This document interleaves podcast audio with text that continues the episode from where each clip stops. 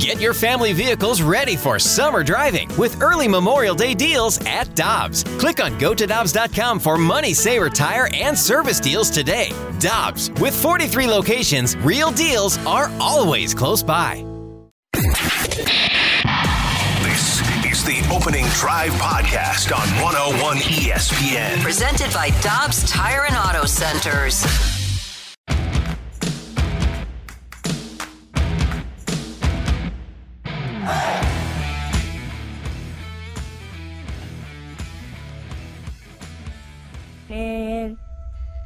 Oh, I want to be in that number when the blues go marching in. Oh, when the blues go marching in. Oh, when the blues go marching in.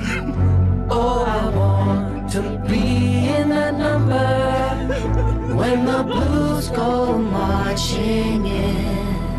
Oh, when the blues go marching in. Oh, when the blues go marching in. Oh, I want to be in that number when the blues go marching in. Everyone, and welcome to the opening drive on 101 ESPN in St. Louis, where it's 701. Your time check brought to you by Clarkson Jewelers, an officially licensed Rolex jeweler. And here come your St. Louis Blues. With Brooke Grimsley and Dan McLaughlin, I'm Randy Karraker. Great to have you with us. How you guys doing? Fired Uh, up? Fired up? Yeah, that feels a little sacrilegious to play that. I mean, great for the Blues to come back in that one, but Randy, come on. What? Come on. I walked in this morning and I said to Dan, "You remember that game when they were down three nothing in Winnipeg in 2019? Wasn't Game- quite game- that game game. five? No, wasn't quite that game. No. I was wearing my Blues shoes. I was so fired up. It is a good win, though. It's a great very, win. It's Oh, a very good Calgary win. last night. Uh, we're going to uh, talk to our. It seems like you're being a little sarcastic on this uh, Wednesday morning. what? No way. okay. How's everybody doing? Everybody Doing great. Good. Yeah. So uh, we're going to talk to our buddy Jamie Rivers about the Blues. Uh, the Blues made it their way to Van Blanking Coover after the game against Calgary last night, and so uh, we'll talk to Rivs at 9:30. A lot of Blues discussion this morning. We've got Ask Uncle Randy coming up in just a few minutes. Uh, we're going to talk to our friend Dave Kohlberg from Callaway. This is the week of the PGA Show down in Orlando. Going to talk to uh, him about that and. At 8 o'clock, how hot is the seat for Oli Marmol? So, a lot coming your way here on 101 ESPN. Last night, the Blues fell behind 3 1. And the Blues had only one win when trailing after two periods heading into last night. It was actually a 3 1 game when uh, they were playing late in the second. They were shorthanded, and Brayden Schenn, who had never had, amazingly, a shorthanded goal in the National Hockey League, came through with one. They turn it over. Schenn, shorthanded breakaway. He shoots, he scores! Brayden Schenn, the 11th shorthanded goal of the season for the Blues. He won the draw. He did it by himself, and he pulled the Blues to within one. It's 3 to 2. 247 to go in the second period. Whole new game here. We go to the third, down by a score of three to two at the 656 mark. The stalwart who always comes through for the Blues did it again. Great work by Kyrou. Held the puck in for the Blues. They get it down low. Can they keep it in? Leddy at the point does. Now to the corner. Kyrou. The referee in the way. Walks it off the wall. Shoots. Score! Jordan Kyrou made the play at the line to hold it in. Gets the reward to score. 3 3, 13.04 to go. Third period. Kyrou ties it up. With his 13th of the year, What did you say before that, Randy? Before that goal? the Blues stalwart who always comes through did again. You are sarcastic here this morning. they won the game, by the way. I know, and here's why. Okay. Here's why. Just to make sure. Yeah. Because the other stalwart who always comes through did again.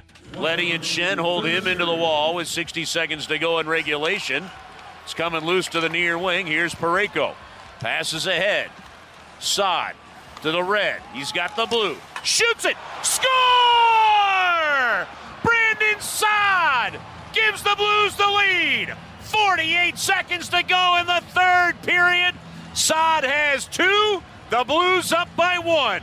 4 3 the score. Oh, that's a watershed game. That's one that can turn the momentum. The Blues are only three points out of the final playoff spot in the Western Conference.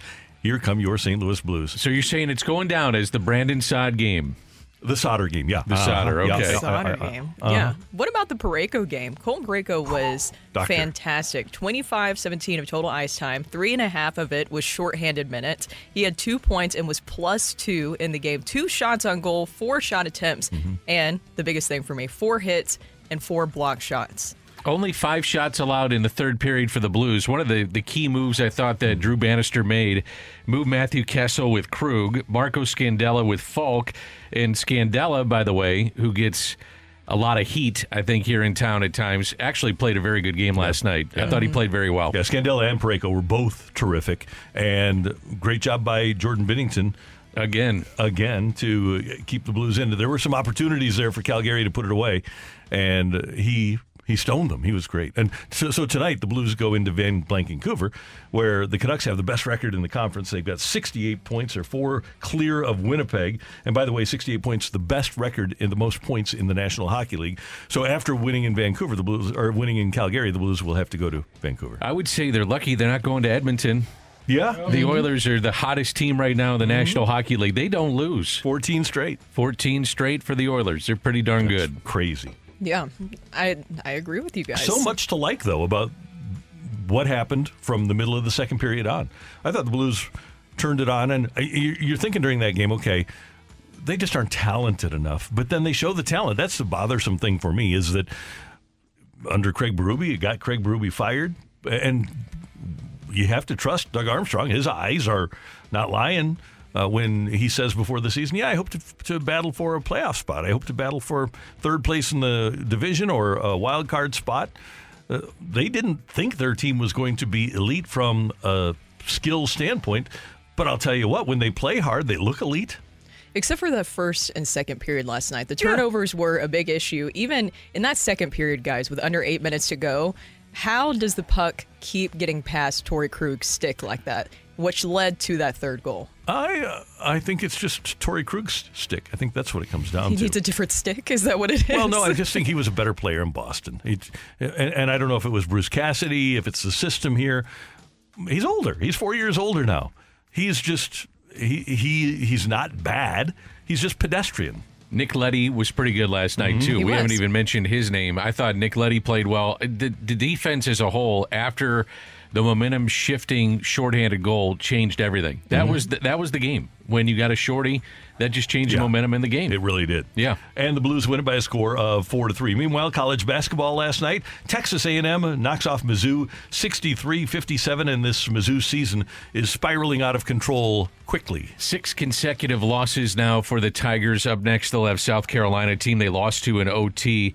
Aggies only made 29% of their shots, and Mizzou still loses. That is not a good number when you look at 29% and you lose that game. Ouch. No, It's- it's just it is what it is right now with Mizzou basketball. Do you give them a mulligan for this year because the transfer portal didn't work out for him this time? I do because I think that Dennis Gates can coach And he can recruit. and he he can recruit, but uh, you don't get long in college basketball, and he's going to have to next year turn it around quickly. I bet he does with the kids he has coming in. It's one of the top recruiting classes in the country. Now it does take time to get acclimated to a new head coach, Division One basketball. I get all that, but uh, does he get a mulligan? Absolutely. Uh, With what happened last year, coming in his first season, I don't think there's any doubt he gets a mulligan for what's happening this year. Not great, but it's it's a mulligan. Baseball, three deserving players are announced yesterday as Hall of Famers. The former Rangers and Mariners and Dodgers and th- Red Sox third baseman Adrian Beltre, one of the best ever to play the game. Todd Helton, first baseman for the Colorado Rockies. Great to see a Rocky hitter get in who played his whole career there. And Joe Mauer. And I was concerned about Joe Mauer, but won a couple of MVPs behind the plate. Very deserving Hall of Famer, and I'm glad the writers saw fit to put him in too. I think a catcher winning MVP and a batting title mm-hmm. is something you have to look at that takes him over the top from others. Billy Wagner does not get in. Now, explain this one to me. Three writers voted for Billy Wagner in uh, last season's vote or last year's vote, but not in 2024. So they take away those votes. Two writers sent in ballots with only Manny and A Rod on them. So there's two votes that are gone. So he's got the most ever strikeouts by a left-handed reliever, fourth most all time in uh, Hall of Fame relievers, and he misses by five votes in his ninth try. That would have gotten him in, and he misses because of voters maybe not taking it seriously. They don't really care. They don't follow the game, whatever the case may be. But the writers hold what is the ultimate for any player that plays in Major League Baseball, and he doesn't get in. And by the way, Matt Holliday got one mm-hmm. one percent, so he's off the ballot. Yeah. That's what confuses me is what would change from year to year? If you have him on your ballot one year, why would he not be the next? It's a great question. I don't know. That, that's what always just confuses me about the ballots. Yeah, it doesn't make any sense. The only reason would be that if, for example, you had him last year on your ballot and he was tenth, and would So he one or gets two guys, bumped by somebody you get coming four on. newcomers that come in. Randy, But- e- either you're a Hall of Famer or you're not. I agree, mm-hmm. and for me, Billy Wagner is easy as a Hall it's, of a, Famer. it's a slam dunk. Yeah. He should be in. You're Yeah. either a Hall- honestly, you should ask the question: Is he a Hall of Famer or not? If he was on your ballot prior to this, then he should get in. yeah, The the, the It- other ones yeah. that are coming on are going to have ten years to have the chance to get in. So Mm-hmm. Billy Wagner's running out of time. And the final year, Tim Raines got in, Edgar Martinez got in, Larry Walker got in. I would anticipate that Billy Wagner, there's going to be a groundswell of support to make sure he gets in. However, he should be in this year, period. And Gary Sheffield, it was his last year. and he's done. He didn't get in. He Yeah. got 63.9% of the vote. Andruw Jones got 61.6. And, and by the way, Beltre got 95.1%, Helton 79.7, Mauer 76.1. The threshold is 75%, and those three are going to be inducted in Cooperstown. I like all the decisions. I, I do like Adrian Beltre a lot. I just think that he was such a fun player to watch when I was growing up Mm-hmm. watching baseball. Is that he just always stood out because he looked like you know a kid out there just playing a game, and it was so fun to watch too. And Todd Helton, I feel like he deserves a lot more credit for being a two-sport athlete. If you remember his time at Tennessee, quarterback there, Mm-hmm. worked out well for him. He's in that conversation of being one of those who could do well with both sports. Over 3,000 hits, 477 home runs, gold gloves, and he's not a unanimous Hall of Famer. Who who didn't vote for Adrian Beltre uh, to get in? I it, that, that it, it's insane to me that these guys don't get a unanimous trip to Cooperstown. I, and writers do it every single year, and I don't understand it. Well, there are some Going back to your point, that's why they say, well, he's going to be on the ballot for nine years, and I save my vote for another guy. He's either a Hall of Famer or he's not. And there are some people that are so stringent with their votes that they say nobody is worthy of going in on the first ballot. And that's ridiculous, it's too. preposterous. Yes. And there'll be first time guys next year, like Ichiro. Ichiro is on the ballot next year. He'll get in. Should be unanimous. Yes. But he won't will he be. No.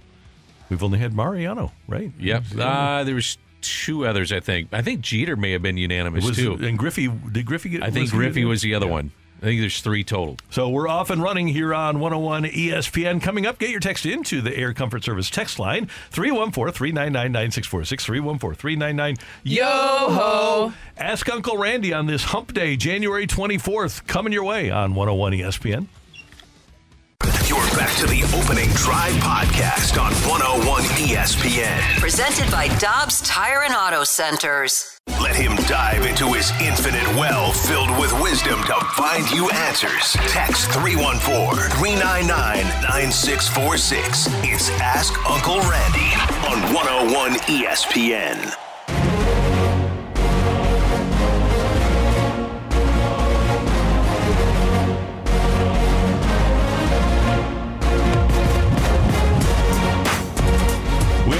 Grimsley and Dan McLaughlin, I'm Randy Karraker. Matthew Rocchio is here, and we have the text line open 314 399 9646 314 399 Yo ho!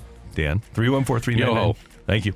Uh, your questions for Ask Uncle Randy here on 101 ESPN. Matthew, what do you got? And how am I supposed to trust you with this kind of advice if I don't know? You know, why? Why should I trust you? Have you? Do you have a lot of experience? Is, do you have, is there been, been a lot of things you, You've been around, you know. Oh, yeah. I just, Yeah. I- where's the confidence? I, how am I supposed to, to trust you with this kind of sage advice? Unless I've I been know? around, you know. Okay, There we see, go. Well, I just, I didn't know. I just assumed that with my avuncular appearance and attitude, that What's people would- avuncular? uh, like an uncle. Yeah. Avunc. Seriously? Yes. Yeah, it's, it's Is it a real word? Is it? Uh-huh. Yes. No, is it really? like how like how dads are like how like a brother would be like you know fraternal. Avuncular is like the fraternal No, I version, haven't. Or I've never heard anybody say this. Yeah, avuncular. Okay. Uh, relating Interesting. to an uncle. Yeah, if you kill your if you kill your uncle, it's avuncular side. Mm-hmm. Instead, of, instead of fratricide or matricide, it's avuncular side. I have never, never heard that. Real word. So uh, here is the official Merriam-Webster definition of avuncular: suggestive of an uncle, especially in kindness or geniality. Jovial and avuncular, the president's chief of staff seems oblivious to the pressures that accompany what is arguably the second most powerful job in the land. Use the word avuncular there. Yep. Uh, of or relating to an uncle. Two weeks of poker had led to his writing hi- to his uncle a distressed but confident request for more funds, and the avuncular foot had come down with a joyous bang. so there is avuncular.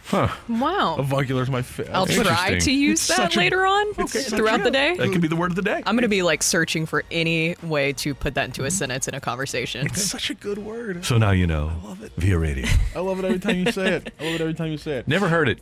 Oh, well, I'm glad you So heard thank you. You educated me, and you educate me every single morning. Well, thank you, Well, Daniel. Daniel, let's get some other education. Randy. Yes. Dear Uncle Randy, I'm getting ready to make some chili because it's cold. Green and red peppers in or no?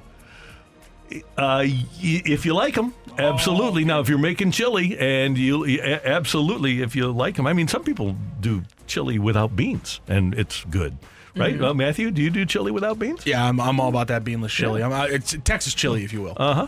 Right. So I have no problem with whatever you want to put in your chili. Now, uh, green and red pepper is fun, and uh, it, I- I'm somebody who probably would not go with the peppers in there, but if you like it, then go for it.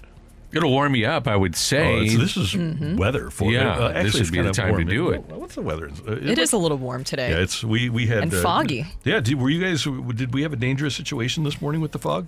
Oh, it, it, it wasn't this thick this morning. Yeah.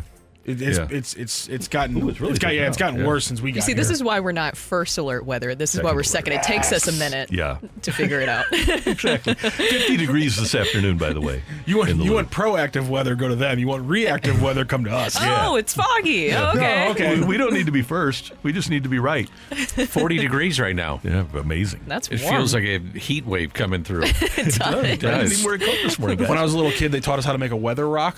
And that's and how it told you the weather was. Well, is the rock wet? Well, then it was raining, and we're essentially the weather rock of, of weather stations at this point, guys. Oh, is it foggy outside? Well, it's foggy. So what was the question? Oh, it was chili. Yeah, Okay. there you go. you answered it. You're fine. We're just, You're yeah, good. Yeah. we're Yes. on a Uh, tangent. slow cooker chili. You know if you if you Oh, work a real job, put chili in the slow cooker and just let it go all day. There you go. Dear Uncle Randy, both our best man and maid of honor are dropping the ball when it comes to planning our respective parties and asking about the wedding. What should we do to get the ball rolling? I would have a backup plan in place. Brooke is dealing with this at the moment. I think you're going to be successful. Uh, I, I would defer to uh, to Brooke here in regards to uh, what to do in case somebody does indeed drop the ball. And, by- by the way, Michelle Smallman has had to be the person that picked the ball up after it was dropped before, Mm-hmm. and had to plan a party. So it, it does. Maybe we need to get Michelle on the air too at some point. So I'm guessing that based off of this parties, so I'm guessing bachelor and bachelorette Yes. Mm-hmm. parties. Luckily, my maid of honor is doing a fantastic job. She's already booked everything, but she's also been a part of a lot of wedding parties. So I think that she's very advanced in this. Mm-hmm. Maybe slowly start sending them suggestions. That's what I've been doing with her is just making it very collaborative, where I send her ideas. I'll even send her. I'll see something on TikTok. I'm like, we should try this out, and just making sure that everybody is constantly on the same page and having that timeline established so that you know she knows or your, that person knows your groomsman knows that you have to stay on track and get all this done in a certain amount of time. Would you entrust Uncle Randy to intercede with any of this? oh yeah i should have had you plan my bachelorette party randy where would we where would we go Same place what you're are we doing really so Oh, you yeah. would out of everywhere. Be a sporting event of some sort. Yeah, you would have gone to more sporting events than you're going to. I was I was wondering that because we're going to be in Scottsdale, Arizona, and I was wondering, can I convince my bridesmaid party to go and maybe see a Shohei Ohtani spring training game? Probably not. Suns and Celts, Yeah, Durant against Tatum. Um, it's your day. I don't want to put that. Swing that. I think I'm the only one interested in Swing seeing that, that. club. Yeah. You got it in your bag. Use it, bro. Come on. This is my day, everybody. Here's what we're doing for my bachelor bachelorette party. I think Come we'll on. still have fun Yeah, either will. way. It's like, yeah, exactly. Just You can bring. Not the Woo girls. No, that's why we're getting away from Tennessee. There's alcohol at the games. Uh, dear Uncle Randy, I'm so nervous about my job. My supervisors say they believe in me, but my possible replacement, who is beloved, was recently hired. Also, I'm getting blamed for a suboptimal performance in 2023, poor communication skills, and questionable decision making. I think I may have been set up to fail in 2024. What is what is one to do? Okay, if you're admitting poor communication skills and poor decision making, uh, you don't get fired. You fire yourself. and if you're admitting here, and this is it's this is sports, Dan, right? It's it's, it's no different. Coaches don't cut you; you cut yourself. If you're texting in and You admitting, either do or you don't. Right. Either if you are an employee and you're worried about somebody uh, looking over your shoulder, right? They, they just got hired. By the way, the person just got hired and they're beloved. Pretty interesting. But uh, I I would say that you need to take a look in the mirror and become a better employee if you're dealing with poor communication skills and bad decision making. That's a tough Uncle Randy right there, uh, but on point, Uncle Not Randy. wrong. No, you're on point right there, my man. Yeah. that person's very self-aware at least. Yeah, right. But then it takes the actions afterwards of maybe working on the communication. They're saying they're, they're getting blamed for poor communication. Oh. Is that what they're saying? I think I think that Oh. was I think I'm getting blamed for list oh. starts, poor 2023 performance, lack of communication skills, and questionable decision making. I think they're trying to say that maybe they don't have the self awareness because I, I'm, I'm not again I'm not saying mm-hmm. they're a bad employee and they should have that self awareness, but I think they're saying they're getting blamed for, and then it's a list of three things. Oh, that's a maybe tougher the thing, rather than getting fired, maybe having that person promoted over you that is so beloved would be a good thing because if you are doing everything right and it's still not working, then that's a them problem and not a you problem. And also assuming sometimes you're always going to assume the worst. So maybe that's what you think is going on. I don't know if they've had a That's true. conversation as well, but then maybe following up with that conversation with your manager, whoever is in charge, and saying, "What can I do to make this place better? What do you need from Mm-hmm. me?" and establish that communication more. Uh, dear Uncle Randy, you always said that the best Valentine's Day a gi- a wife can give is free. Does that work the other way around? Theoretically, Theoretically. yes. And how's that theory work in practice? Yeah, it does. Okay. Uh, well, the percentage would say that uh, percentage percentages would say that the free gift from the female to the male is greater than the male to the female. Just it's just I agree with that. yeah. It's the You got to do something for that loved one. If you're the yeah. if you're the man in the relationship, I mean, show some kind of effort, like flowers, right. chocolates, Yeah. night out, whatever. Yeah. it's got to be something. Right. Got to have some kind of effort. Yep. I And think then- that's all it is. It's just the effort, just showing that Yeah. you can do that. I know that I feel like a lot of the times when we see on the text line, people are expecting these big gifts that she would want that. Maybe she does, but if anything, I think just showing a kind gesture. You would means a lot appreciate a, bigger gift, though, wouldn't you? I wouldn't say no. I wouldn't say no. you guys- you guys but said- then I'll also like flowers. Like I'll take it. It doesn't matter. Guys also it's all about the gesture and then mentioned only things that cost money. Just I mean, what? You don't expect a car on Valentine's Day? I just shouldn't get that. No. What are you expecting for your Valentine's Day? Nothing really. Maybe a nice dinner and David's flowers. Uh huh. There you go. That's it. Good. It's it's not even a real holiday, in my opinion. It's just kind of a nice, Right. Sweetheart. And there's day. kind of a quid, quid So pro quo there. real It's uh, you know you buy the nice gift and then you get the free gift back. What are you going to get, go. Randy? I don't know. I. I'm I'm well past that day. No, we are. I'm, I'm doing a we are well Yeah, past yeah. that day. Yeah, I'm, I'm doing a National Football Foundation luncheon on February 14th. That's Oh, nice. Oh, Yeah. convenient. Yeah. There you go. So there we go. Are you guys the ones in the aisles on the like the last day or on Valentine's Day, like trying to grab the last little bit of flowers left? Of course. Evidently. we got anything else, Matthew? We got one for Aunt Brooke here. Recently, a woman moved in next door to me, and we have a, had very minimal conversation, just neighborly chit chat. However, I find her very attractive. What's the play here? Should I ask her out? How long should I give it, or should I just let it? Uh, should I just let it be so that I don't creep her out? Don't talk to her. Don't talk to her. No, you don't ask women out in places where they can't, where they, they, they they're gonna feel like they're forced to say yes, so that they're not in an uncomfortable situation. You don't ask That women is out. when- true. you don't ask women out when they're at work. You don't ask a woman out when you live next to her because you're always going to be there and it's gonna be awkward for her. Just let it die, man. It's not gonna happen. Well, he did say neighborly chit chat, so maybe the feelings it, could be a though. little bit mutual. I say I say maybe try, but you know, just keep it a little simple, no pressure. Right. No pressure there. Just saying like, hey, if do you ever want to go grab some coffee? Maybe just start something simple like that. Slowly. It could Exactly, be awkward, slowly. right? If It could, with the- yes. a neighborly situation. Every time you walk out, you guys get you know, Matthew, gotta, the question was for Brooke. I know. I'm just, I'm just, I'm just, I'm just throwing out my opinion because that, that's my thing. Is like you, like if the question leads to you asking out a girl where like she's going to be in an awkward situation to say no, then don't do it. The text line is undefeated, by the way. there is. are some interesting uh, texts that are coming in. oh yeah, that's It one word. is. Line is Yeah. completely undefeated. So you heard what Matt said, and I and Rock. I never call you Matt, but whatever. Rock, I I heard what he said there, and I do understand. Especially, it's just picking up social cues. If she is making it seem like she's interested, then just take it slowly, like Dan said. If she looks like she's running away from you every time, then don't do it. Maybe ask for advice. Go to them and say, "Hey, I, I'm I need some advice. We can we go grab coffee?" Oh, and it's just kind of a you know a different way to go about it. Yeah. Yeah, maybe that's it. There we go. Thank you, Matthew. Thank you, Randy. And thank you very much for your texts. The uh, PGA show is underway down in Orlando, and the golf companies have cool stuff coming out, and the technology continues to roll in from Callaway. And we're going to talk to our friend David Kohlberg of Callaway next on 101 ESPN. The smartest way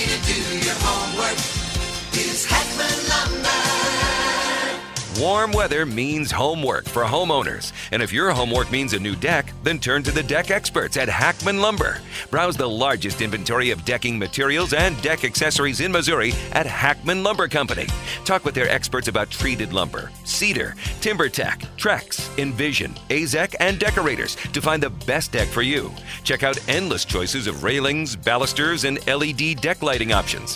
Hackman Lumber Company will not be undersold on in stock decking materials guaranteed. You can choose to do it yourself with Hackman's expert advice, or they can recommend reputable contractors to do the work for you. Stop by and see Hackman's expanded paint department too, with brushes, rollers, painter's tape, and four different lines of interior and exterior paint, custom color match available. Visit Hackman Lumber's newly remodeled stores in St. Peters and Pacific, or their showroom in Troy, Missouri. Hackman Lumber. You're back to the opening drive podcast on 101 ESPN. Presented by Dobbs Tire and Auto Centers.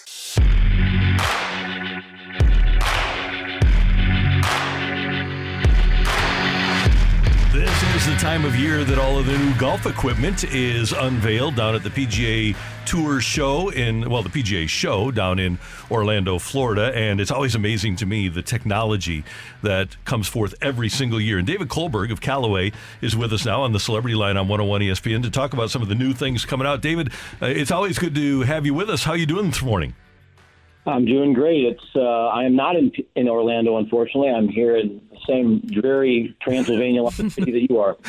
well, we we feel for you, and we, we feel for us. Okay, so last year Callaway unveiled the Paradym uh, woods and irons, and this year the Paradym AI AI smoke woods and irons are out.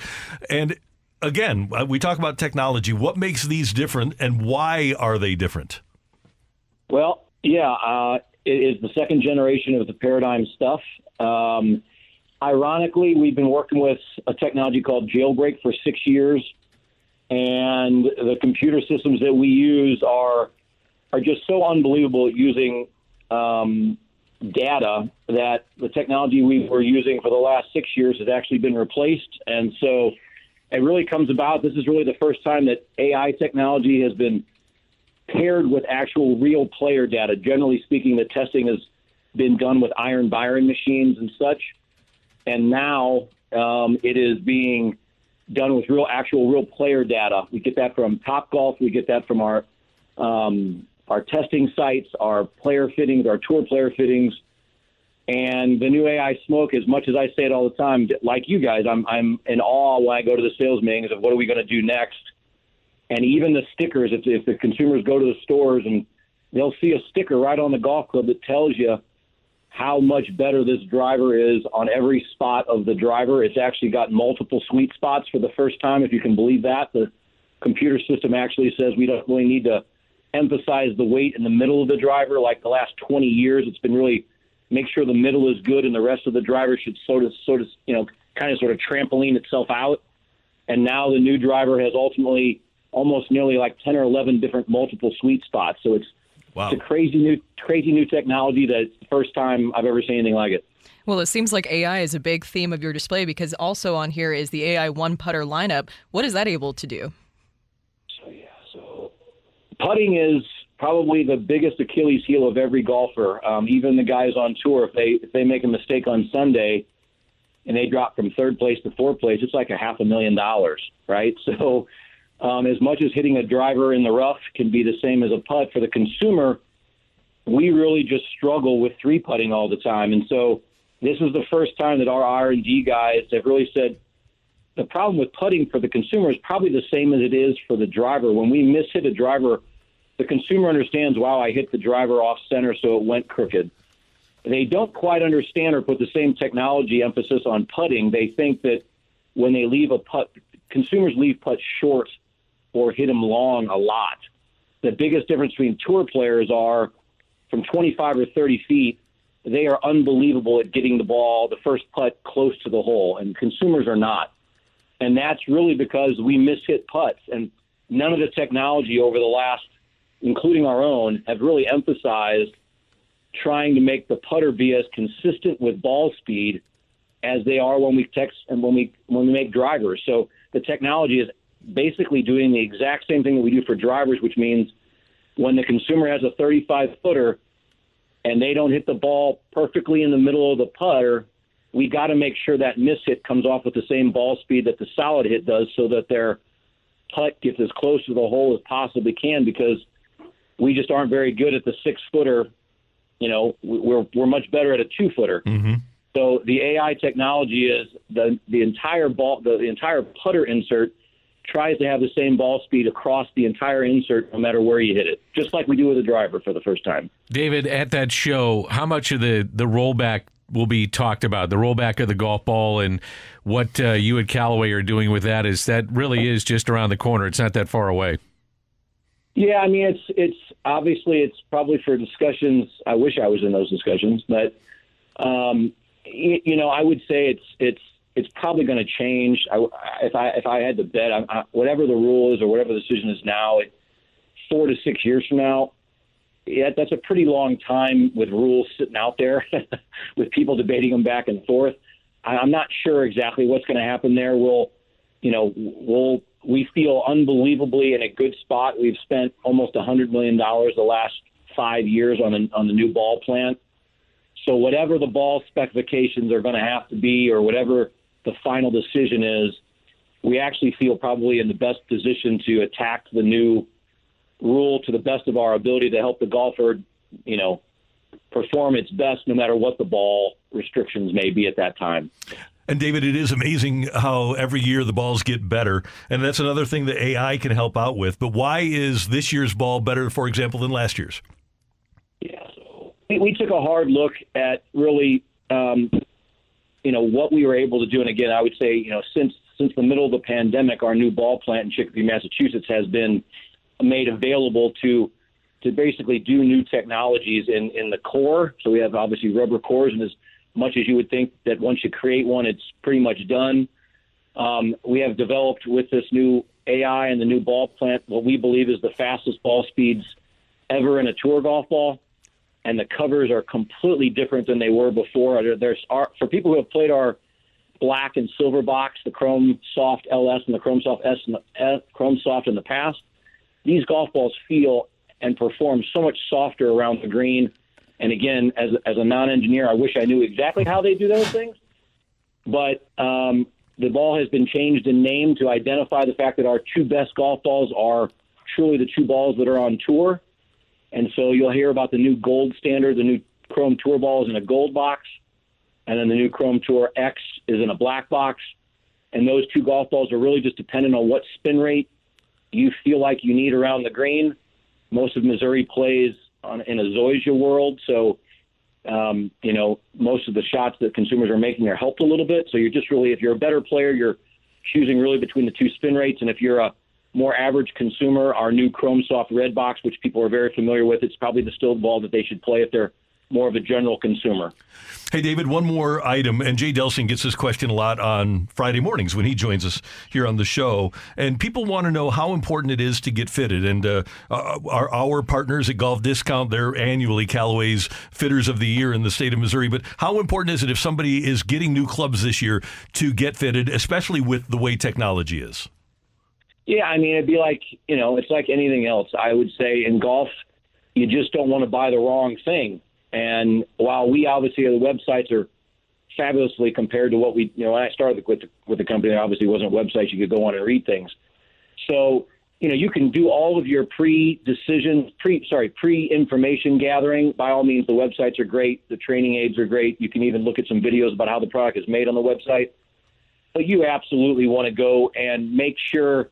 Again, some golfers think they're not good enough to get fit, and I would just say to that end, it's even more important. I can go play with a lot of things and probably play okay, but for the person who's just average to to you know a, a once or twice a week player, you absolutely want to go have somebody who knows what they're talking about and, and get make sure you're not buying the wrong thing specifically. And then when you get it dialed in, when somebody actually is looking at you and they can, I mean, we make three of everything essentially at Callaway. You want to make sure you buy the right right one of the thing. We have three drivers, we have three sets of irons it'd be silly not to go get fit and, and, make sure you get the right stuff.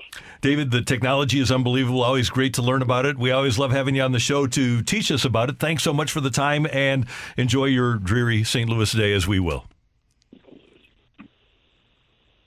Thank you. David Kohlberg with us on 101 ESPN. Technology is incredible, it, it? It's amazing. And if you go and check out the new and really incredible, the simulators and the technology to fit clubs, uh, they've got it at Golf Discount, you know, Fallon End in, in South County. And that's where I buy all of my stuff. So that's what I know. But the, the technology for fitting is incredible and has made even my game, Dan, better. Well, I can understand. I played with you this summer. You were mm-hmm. outstanding. Um, the simulators are so much fun. I mean, you can have parties, you can sit there with your buddies and get together and play on those. The technology on the simulator is amazing to me. Now, they haven't figured out the putting right. part of it, but everything else, you can play any course in the world if you want, and it makes it fun. Makes it fun to play. Yeah. And by the way, Callaway is an owner of Top Golf, too. Yep. And so when he talks about getting technology and information from Top Golf. That's what what he's talking about.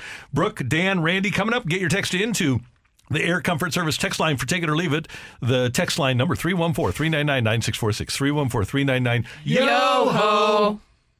Dan? No, sir. Share with the I, class? I, I, did one already. All right. One a day. One? Just one? no, I did one earlier. Uh, we've got Take It or Leave It coming your way on 101 ESPN. You're back to the opening drive podcast on 101 ESPN. Presented by Dobbs Tire and Auto Centers.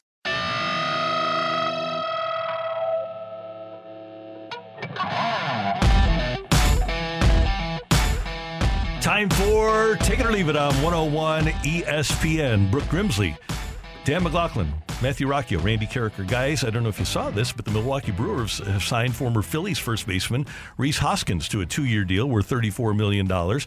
But they still haven't replaced Brandon Woodruff. The Brewers have been right there with the Cardinals for the last several years. But take it or leave it, the Cardinals are better than the Brewers right now, even though they added Hoskins.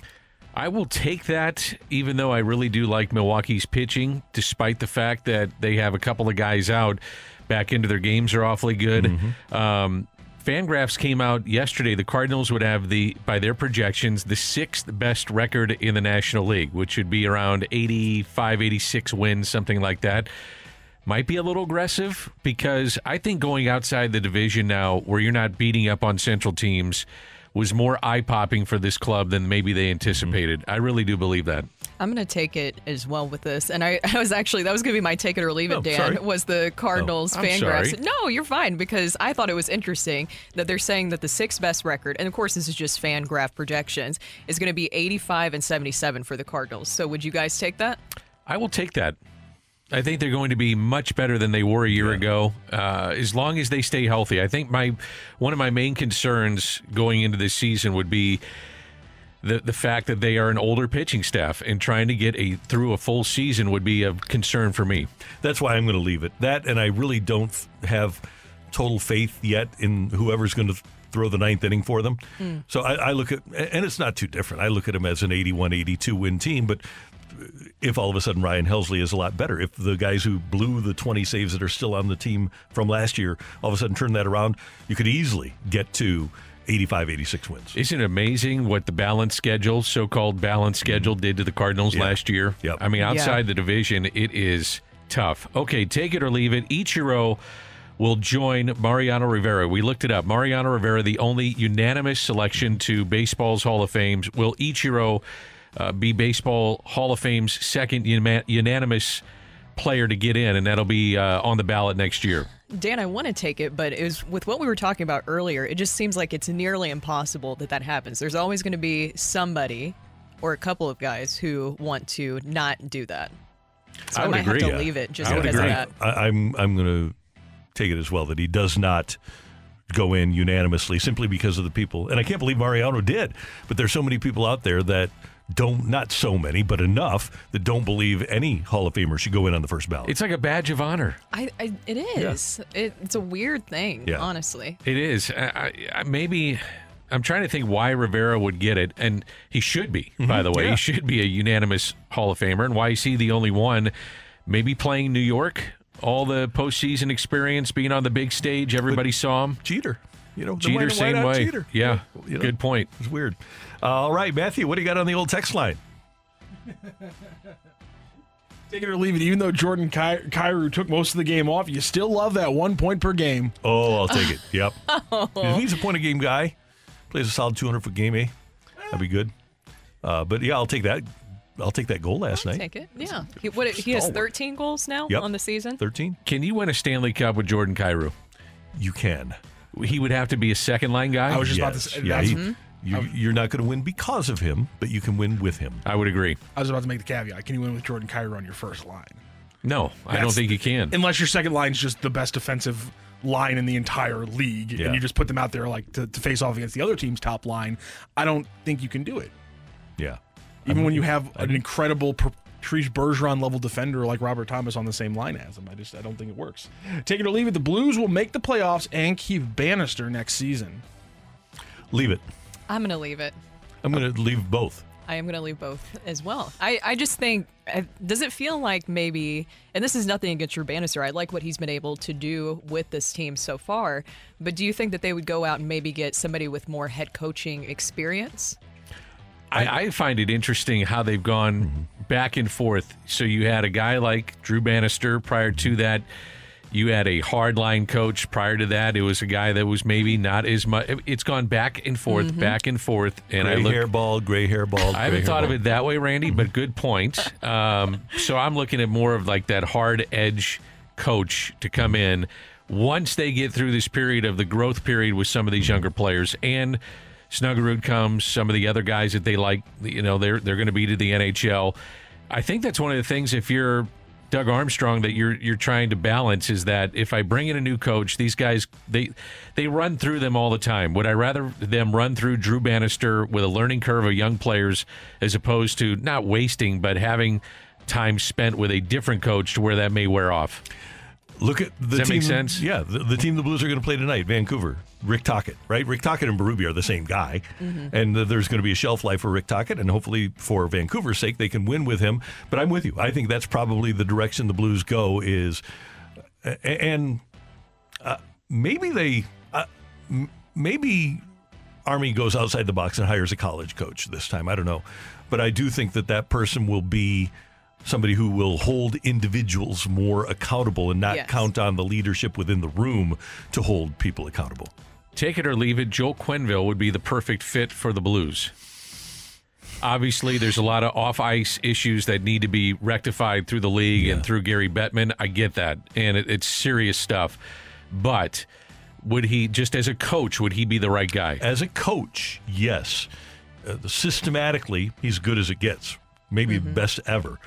But is a 65 year old Joel Quenneville going to be able to push the buttons to get a 24 year old Jordan Kyrou to play hard on a regular basis? I agree. The the age thing is what Yeah. concerns me there because with Craig Berube, that's what it seems like, right? Is that he wasn't able to connect with some of those younger players. I think any head coach that they bring in will have a grace period to get the most out of players. It's just whether or not they can stay consistently with them playing at mm-hmm. optimum performance. Yeah, for me, it's the uh, unofficial in um, suspension that he got from the entire league.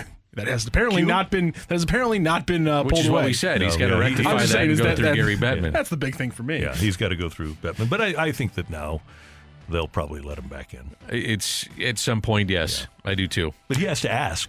He has to ask Bettman, Bettman for the meeting. Take it or leave it. The Cardinals will steal more bases if Willie McGee was the first base coach. I'm going to leave that. What would Willie McGee as a first base coach have to do with them stealing bases? I think they think that Willie is able just to say go, uh, Overwrite the- uh, give the green light. Overwrite the game plan. This is a philosophical thing, and it's not just the Cardinals; it's baseball. People are so afraid to make an out by stealing bases. Uh, the, what allows you to steal bases is being aggressive, and that has to come from the top. Also, you have to have a lead.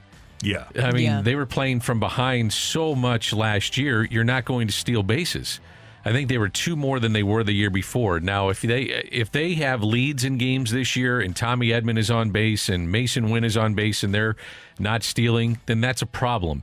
But if you're not down by four, if you're down by four, you're just not going to steal bases. You're going to have to sit back and wait and try to get back in the game to do that. You're not going to give away outs. if you're down by three, you get a guy on base, and the opposing team, the the, the pitcher catcher combo is only throwing out 15 percent of runners. then go for it. yeah, Yeah, I, it, this is down literally to the split second Yep.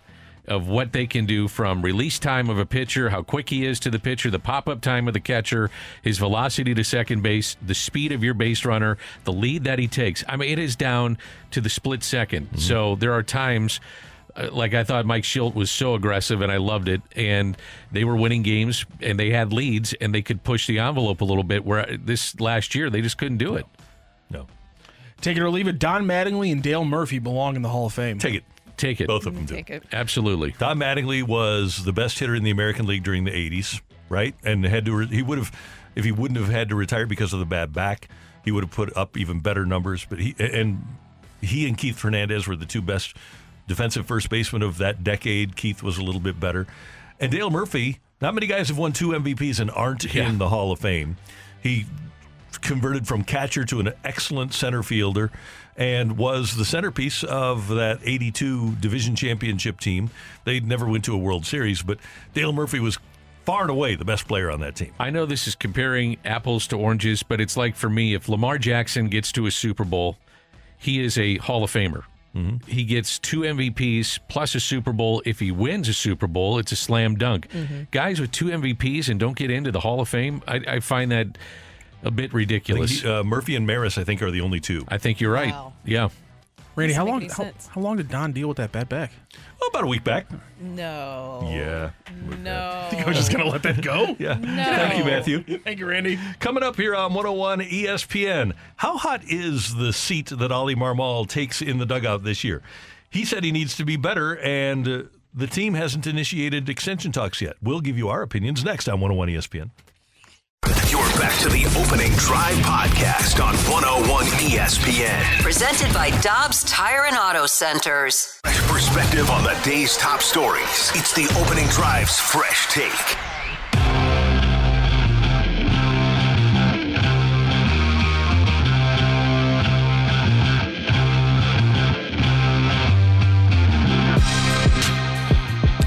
It is 802 in St. Louis, 803 in 3, 2, 1. Woof. 803, your time check. Brought to you by Clarkson Jewelers, an officially licensed Rolex jeweler.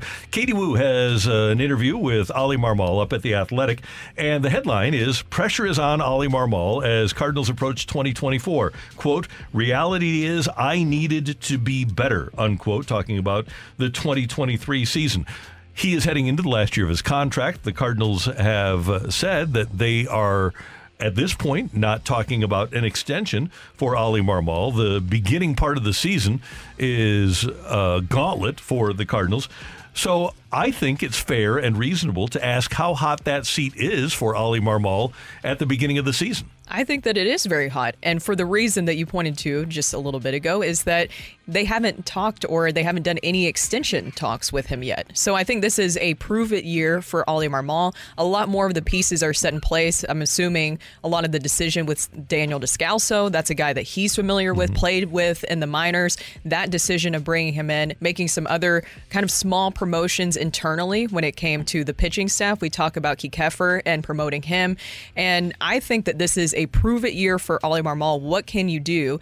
And especially with the roster construction, you have Sonny Gray in place, you have Lance Lynn. We've talked about the veteran presence and being, bringing that in. That's all things that I'm assuming that Oli Marmol is on board with. So to me, the seat is really hot, and this is a prove it year, and it should be because after a performance like last season, it doesn't matter who the manager is, you're always going to be in a hot seat after that performance. If he's on the hot seat, I look at fundamentals. And if this team is not better fundamentally, then mm-hmm. yes, the hot seat is really hot.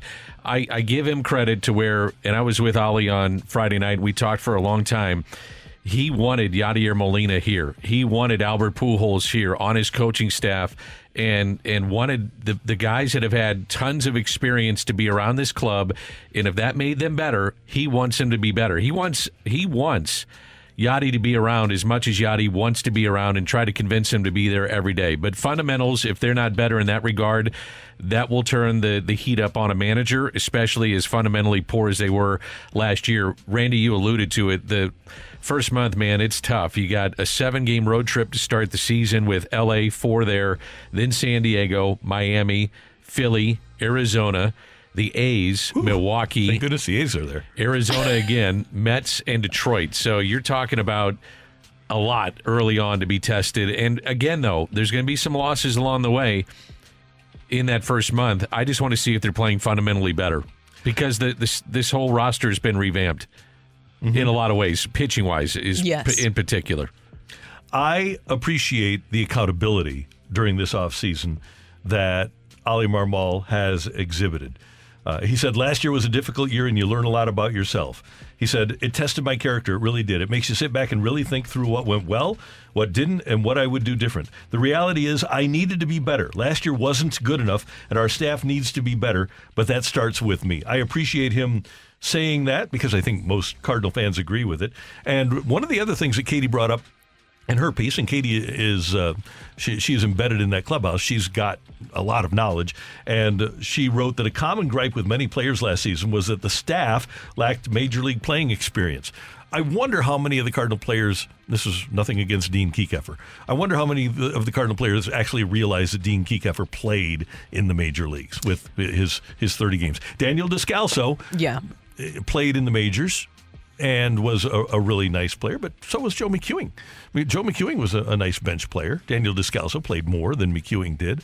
So I, I wonder if that's what they're talking about, if the players are talking about just having major league experience or if they're talking about substantial major league experience, which they would have had had Mark uh, had Matt Holliday taken the, the bench coach job last year. That's what I was going to say. Is remember that Matt Holliday was uh, was supposed to be there last season, and of course that's no blame on him. We totally understand that family things happen, especially everything his son Jackson is doing amazing. It's going to be a huge player this coming year, but at the same time, I think bringing in.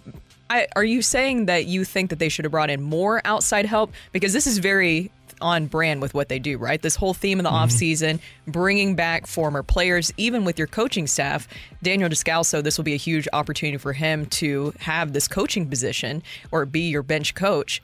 Is this just kind of more about that you you keep seeing these internal options rather than bringing somebody from outside the organization? It appears that they're doing their best to establish the Cardinal way when you have a Lance Lynn on your staff. Kiekhefer was around when the fundamentals of this team, pitching wise, they, were- they were building game plans for pitchers, were at maybe not their zenith, but they, they were pretty good. Uh, so. Uh, and Descalso and the gang, I I have no problems with the history from a from a teaching standpoint of these guys. I just wonder if going back to the players complaining that there wasn't enough cachet, I guess, for lack of a better word, on the staff, if they wanted more. Is it fair to judge Oli on the second half of last season? No, A- anything after uh, July 31st, August 1st, Yeah. no. Yeah, I, I don't either. I mean, they had 28 different pitchers that they used. They used 52 total players last year on a 26 man roster. That's that's hard to win. You know, they and they sold off some really good pieces at the trade deadline, Montgomery, Hicks, some of the others that they had. So I don't think it's really fair, even though you look at the total body, of work. I understand that, but I don't think it's totally fair to judge him um, on what happened in the second half of the season. I mean, you, you could have had Tony LaRussa in there, and he's not going to win. Right. It, it was the players that he had at that point. So the players have changed. Now you feel like, okay, you, you've got a competitive team. You come in, and again, I'm going to reiterate this. If fundamentally they, they don't play sound baseball, then a lot of that goes on him and the coaching staff. Well, and then with the first half of the season, this is something that I wrote down that I remember being a very bad moment, in my opinion, here. On April 9th, do you remember when the Cardinals were facing the Brewers and it was Brendan Donovan? You know what I'm talking about, I Randy? think so. Yeah, Brendan Donovan that was there, and he had success against left handed pitching, but instead, Marmol opted to go with a right handed bat, and his choice was Taylor Motter. Mm-hmm. And it didn't work out in that situation. So, but that is one example. Those are some mistakes that have happened along the way. I think that we saw Taylor Motter a little bit more than we would have liked to, but then there was also a lot of injuries that impacted. I think that's something that you also can't hold against Oli Marmol is the fact that there were so many injuries and roster construction wise, I think that he was really restrained with what he could do. And it appeared to me that one of the things the Cardinals wanted to do was emulate the Dodgers with the way they use platooning, when the Cardinals probably would have been better served emulating the Braves and playing their guys every day.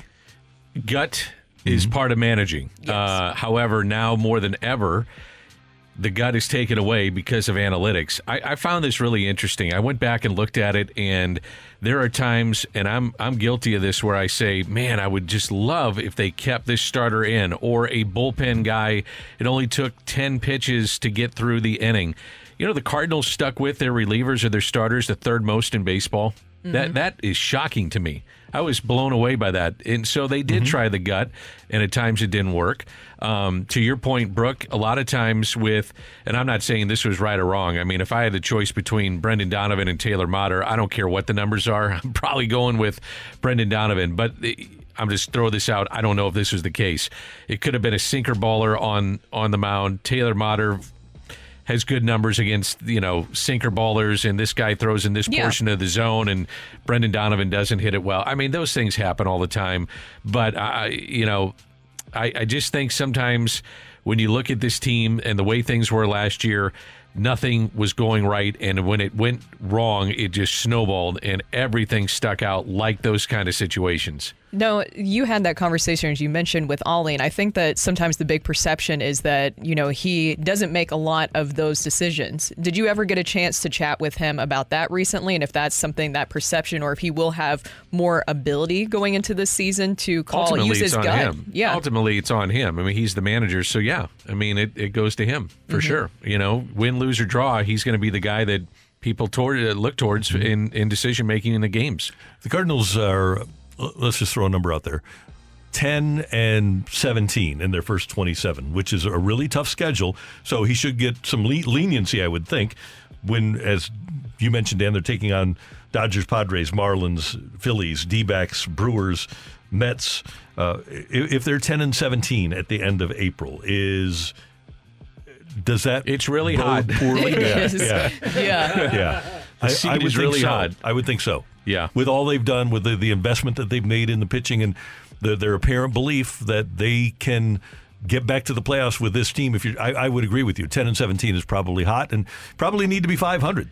Uh, Mo has been extremely patient in history with players and with man or with uh, managers, with coaches, all that stuff. I mean, he's very.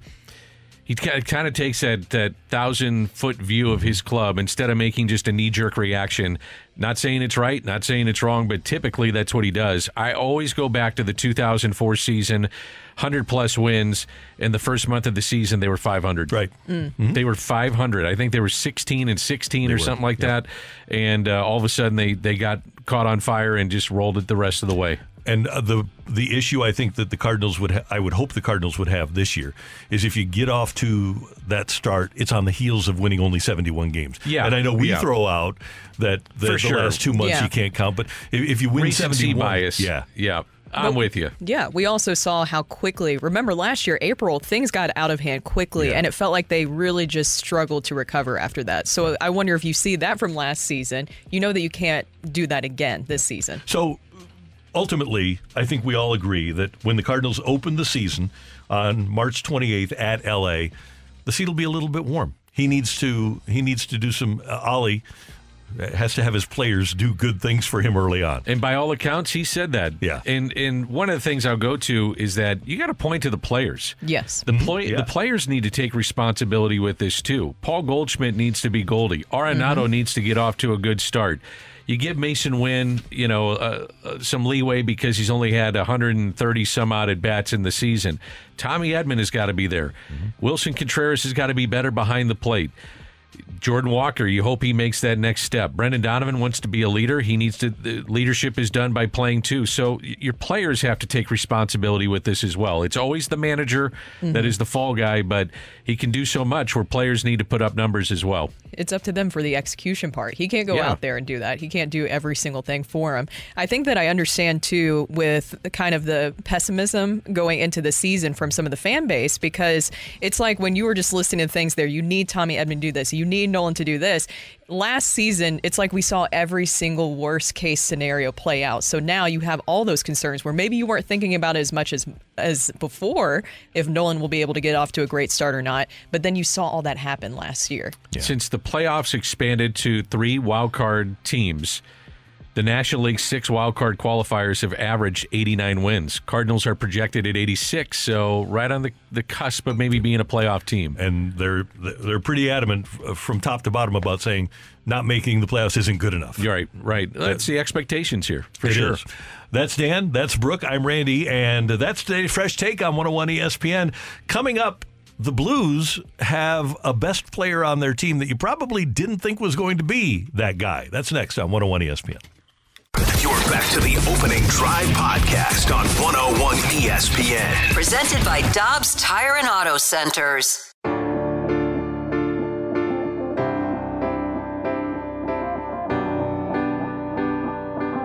he was so good in the in the 2019 playoff run, paired with Jay Bouwmeester, and quite honestly, I think he's playing at a level above that. Um, that's how good he is. To, to me, right now in the NHL, there aren't many right-handed shooting defensemen. I don't want to call him a, a shutdown defenseman because the guy has eight goals and. You know, he kills penalties. He, you know, he was on the power play a little bit for a few weeks. So he's not just a shutdown defenseman, but I, I would, if I had to characterize him as a, as a three zone or overall defenseman, whatever you want to say, there aren't many better in the league right now.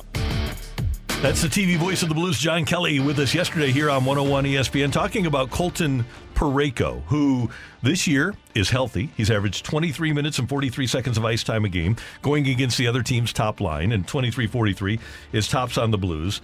Uh, he has eight goals and nine assists for 17 points now. And when we talk about being a shutdown defenseman, the number two shot blocker on the Blues is Justin Faulk with 77 block shots this year. Parayko has 114. Wow. 114, and the number two guy has 77. He has turned into this year, and the guy A that the Blues thought that they were going to get when they let Alex Pietrangelo go, but he's also turned into the Blues' most indispensable player. I think the key is what you said there is that he's healthy going Mhm. into the season. I think that we've seen in recent years Colton Parayko battling with various injuries, and now we're getting the fully healthy version of Parayko. I felt like towards the end, the second half of last season, you were starting to see this, and you were hoping that he would be able to carry that over into the season, and he has. He he looks really really good. Last night specifically, when you were talking about the hits and block shots, four hits, four block shots for him last night. He is absolutely everywhere. And he used the F word on a guy. Did you see that? Oh. He got mad at a guy. Yeah, I, I saw to that. see I that. Me liked too. that because Yeah. he stick, he was sticking up for Jordan Binnington in that Yep, situation. he was. Yeah. I wonder how many teams are going to be calling the Blues about Colton Parayko. He does have a no trade clause, Mm-hmm. so he can invoke that and stay in St. Louis. But I also wonder how banged up he's been the last couple of years because he looks like a different player. He can always skate. He's a great skater. He's got great tools in terms of what you just uh, documented there, Randy, and some of the things that he does. But man, oh man, does he look like a different player this year? And here's the thing: he's 30, and this is the second year of an eight-year contract. This is the second effective year of it.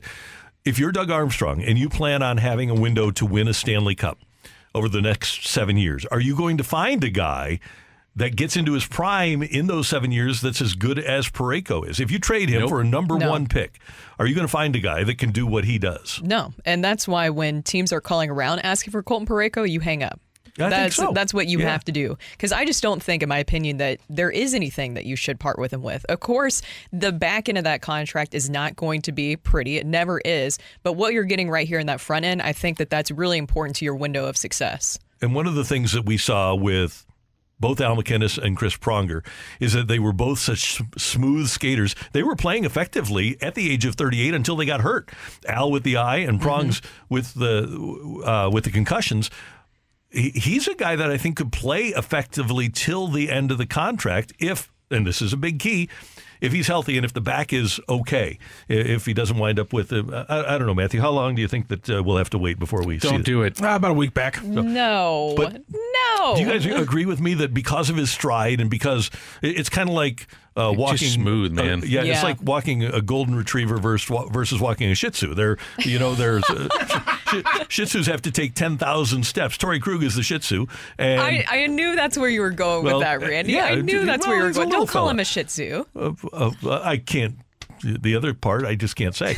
Uh, so, and then Parayko is kind of like the golden. He's got the longer stride, so he's he's not going to be as worn out after a game as a, a guy with little shorter legs is going to. you start so well in the segment. I I, I got to tell you, you start, you know, with a, a solid look at Colton Parayko, and then it turns into this.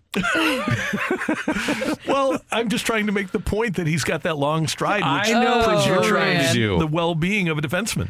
I was looking at the Blues the other day. They are 28th in goals for, 18th in goals against, 28th in the power play, 22nd in the penalty Oh, kill. making progress in the power play, though. Man, I and I was saying to myself, I was like, this is why they are where they're at, and mm-hmm. maybe it's better than what you thought when you look at some of the the stats that I just mentioned because they're in the middle of the pack and have a chance to to get to the playoffs.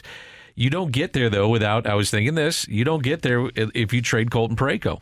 I, I truly believe that he's that much of a, a piece to this puzzle of 2024 that gets you to the playoffs potentially. It's going to be a tough road to get there, but if you do, Colton Parayko is a big piece of it. He is, and I believe Jordan Binnington as well. That was the whole reason that I, that they were even able to stay in the game. If you heard the post game last night, who is Colton Parayko talking about? The reason why they were able to stay in that game and win. He's talking about Jordan Binnington. They say it a lot now this year. It's it, when he it was like how he played on Saturday and get the shutout, and how he played last mm-hmm. night, and he's.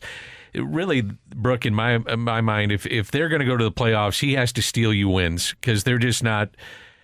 When you match up against other teams, they're they're just not there. Mm-hmm. Yeah. But one guy can steal you the game, and that's the goalie. And when he's been doing that, they have a chance to win these games and get in the playoffs. So let's just keep Colton Parayko healthy and keep him going. No doubt. Let him be one of the leaders for the future of this team. And JR, if you hadn't read his piece at The Athletic about the two centerpiece guys, Thomas and Parayko, JR is right on with those. hundred percent. By the way, is he the longest? Speaking of Parayko, is he the longest tenured St. Louis sports He athlete? is. Yes. Yeah, it's amazing. Oh, yeah, St. Louis sports oh, athlete. Oh, yeah. I didn't even think He- about St. he Louis would be, yeah. athlete. Yeah. yeah. How about that? Yeah, that's a good stat. Wow, things have changed so quickly. They over really the have. Years. The COVID years really accelerated that. Yeah. And the Blues are uh, up to 18 power play goals, so they aren't going to wind up with more shorthanded goals. They scored their 11th last night than power play goals. Then, and that's a positive, I guess. Oh well, the the positive on special teams is going to be your penalty kill. I mean, they went Mm-hmm. three for three on the PK last night. I feel like that was a big part of why they were able to rally back in the third period. Yep. St. Louis sports athlete, longest tenured, Colton Parayko. trying to think because I was going through this in my mind, and I was like, well, Goldschmidt's been here. No, Parayko. He- It's he's the guy. Yeah. Crazy. Good for him. It is. Crazy. Wow, amazing. Coming up next year on 101 ESPN, we've got the fight. Matthew, do we need a fighter? Yeah, you won again. Okay. So if you'd like to fight, all you need to do is text in to the Air Comfort Service text line 314 399 9646. 314 399 Yo, Dan moved away with the mic. Your name and the word fight, and we will hear perhaps from you next on 101 ESPN. You're back to the Opening Drive podcast on 101 ESPN. Presented by Dobbs Tire and Auto Centers. Erica.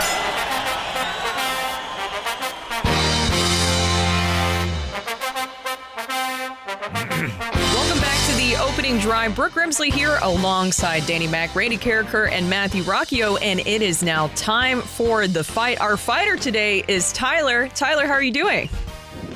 I'm doing well. How are you guys this morning? Good. It sounds like you're driving. Are you driving in this fog right now? Are you doing okay through it? I, I'm doing all right through it. Uh, as my youngest would say, it's very froggy out this morning. it is. It is very, very froggy out this morning. Are you ready to take on Randy in the fight, Tyler? I am. It sounds. Hopefully, I can uh, do some damage, as it sounds like Matthew's a little fed up with the uh, streak Randy's been on. Oh yeah, this is uh this has been quite a dominant streak for Randy. I know that he got broken last week, but he is very determined to get back on track. Wouldn't you say, Dan? Oh yeah, let's let's do it. Let's get Tyler that win, that W, and put Randy in a bad mood for the next hour and a half. Because that's what happens. If he wins, or I'm sorry, if he loses, the mood shifts here in the It studio. does. So I'm pulling for you, Tyler. Let's put him in a bad mood. Let's do it. All right, question number one, Tyler. Who is the Blues' all-time points per game leader with 1.5 points per game? Is it Brett Hull, Adam Oates, or Craig Janney? Uh, tough one. I'm gonna go. I think Hull is the obvious one, um, but I'm gonna go with Adam Oates. Okay, question two. Joe Mauer is the only American League catcher to win a batting title and the first in Major League Baseball since the 1940s. How many did he win? I think he won two. One, two, or three? I'm gonna go with two. Okay. Back in 2012, this Rams wide receiver set a rookie record with five consecutive games with 50 with a 50 yard 50 plus yard catch. Who is it? Is it Chris Givens, Donnie Avery, or Stedman Bailey? What year was that? 2012. 2012. I think if, I'm going to go Chris Givens. I know he had some explosive, an explosive stretch somewhere in there. Is that your final answer, Tyler? Yeah, that'll be my final answer. Okay, question four. The Oilers won their 14th straight game last night. They're now officially in the hunt for the NHL record of 17 straight. Which franchise holds that record, setting it back in the 1992 93 season? Was it the Pittsburgh Penguins, the New York Rangers, or the Montreal Canadiens? Of course, you give me all the big, big teams. Um, you, you said in '92. The 92 93 season. Okay, so yeah, I remember that. I was I was two or three there, so that makes sense. um, uh, I'm gonna. I'll go. Uh, I'll go with the Canadiens. I feel like they have a ton of records. So One of the original six. You can't go wrong with an original six, but we'll see if it works out today. All right, we're getting in, Randy, from the code of silence, if you will. Randy, during this little break, enjoy some grapes and good times with fellow coworkers. He and, does. Oh, yeah, always a And a smile on his face. Pepper. And a Dr. Pepper. Hi, Maybe he checks his phone for any messages that may come his way, but he's locked into the show at all times. Yes, sir. I'm locked in. Always you ready doing, to go. I'm doing great. Say uh, good morning to Tyler, please. Tyler, good morning. How are you? I'm good. How are you this morning, Randy? I'm doing great. Thank you so much for listening. Thanks for playing. We do appreciate it. You ready for the first question, Randy? I guess I am. Okay. Who is the Blues' all-time points per game leader with 1.5 points per game? Uh, that would be one Adam Oates. Oates? He was uh, he was pretty darn prolific. Whew, he was a good player. Shouldn't have traded him, as it turns out. Yeah, probably not. Joe Mauer is the only AL catcher to win a batting title and the first in Major League Baseball since the 40s. How many did he win? Did Joe Mauer win? Correct. He won a couple. He won two, baby. Back in 2012, this Rams wide receiver set a rookie record with five consecutive games with a 50 plus yard catch. Uh, so uh, it was pretty funny uh, because we had him on the show weekly. He wore number 13, which I thought was ridiculous. And he was a fifth round draft choice that was driving around a white, I believe, Lamborghini, if I'm not mistaken. Fifth round draft choice uh, that was driving around a white Lamborghini. I didn't think that was the most logical use of funds for a young football player. Uh, his name is Chris Givens. Chris Givens is the uh, is the player that uh, had five straight games with a 50 yard, I believe, 50 yard catch, and member of the fast lane too. Nice guy. Don't know whatever happened to him. Don't know ever whatever happened to Lamborghini. The Oilers won their 14th straight game last night and now are officially in the hunt for the NHL record of 17 straight. Which franchise holds that record, setting it back in 1992 93? Hmm. 92 93. Didn't Joe Vitale say that uh, his Penguins, uh, with the uh, with the story, uh, the story that he told about Sidney Crosby, didn't he say they won 17 in a row? Thought he did. Um, we can't answer that question. Oh, I think he did. But I don't think Joey was playing at that time. That's why I'm asking the question. Uh, so I will uh, I will still go Pittsburgh Penguins because the Penguins were good at that time with Mario Lemieux.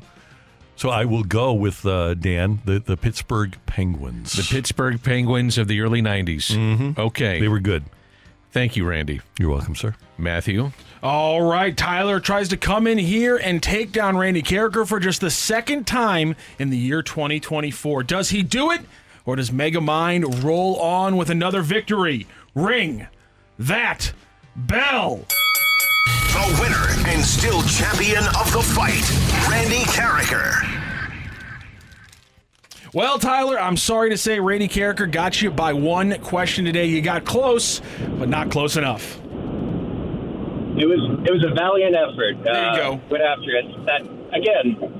Hockey question was a little before before I was watching the games. That'll happen. That'll happen. Let's go through those questions and go through those answers. Who is the Blues' all-time points per game leader with 1.5 points per game? It is, in fact, Adam Oates. Those assists count the same as goals. Oates, by the way, 1.47 points per game. Hully, 1.26. Craig Janney, 1.25. Yeah. Right there with Brett Hull in points per game in their Blues career. Joe Mauer, the only AL catcher to win a batting title in the first in the MLBs since the 1940s. You both said two, and this is where this question's interesting. If you go just, I'm if- if confused on call- this question. If you call batting titles just being the MLB leader, Joe Mauer has two. But if batting titles are leading your league, Joe Mauer has three. You both answered two. I I was looking for three because he led the AL three times. He led the Major League Baseball two times. The the differentiation there is 2008. He did not lead Major League Baseball. He did lead the AL. So Baseball Reference lists him as three batting titles. But you both answered two. So this is either a four three win for Randy or or a three two win for Randy, like whichever four. way you want to look at. it. So we'll call it a four three like win for. Randy. So good job, Tyler. You got three today, and Randy beat you four to three. So let's keep going, rolling through.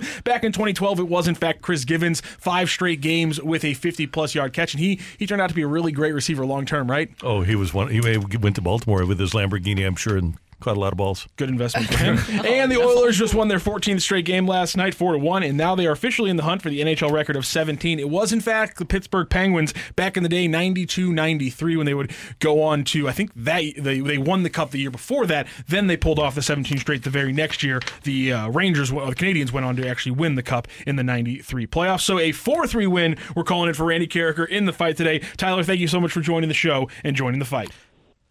Awesome. It was fun. I appreciate it, guys. Thank you, Tyler. Great to have you with us. Here Some of the Morning names on the 92 93 team for the Penguins Jagr?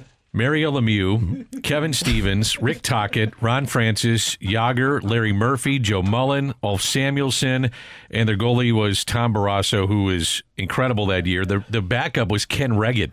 Remember Kenny Wregget? Yeah, he was yeah. good good goalie too. But And Barrasso's career ended with the Blues. that's right. And the Blues could have had Ulfie Samuelsson and Ronnie Francis. That's correct. Wow. But uh, Ron Caron decided that uh, he didn't want to go there. The meat is on the burner. Uh, Not great. No. It would have made it made, made a difference. Better than getting uh, just. And Butchie was great, but it would have been nice to get that other center. Sure. Would have been great. Uh, so there's the fight on 101 ESPN coming up. Why is the NFL so compelling, and why do so many people love it? We'll answer that question for you next on 101 ESPN. You're back to the opening drive podcast on 101 ESPN. Presented by Dobbs Tire and Auto Centers.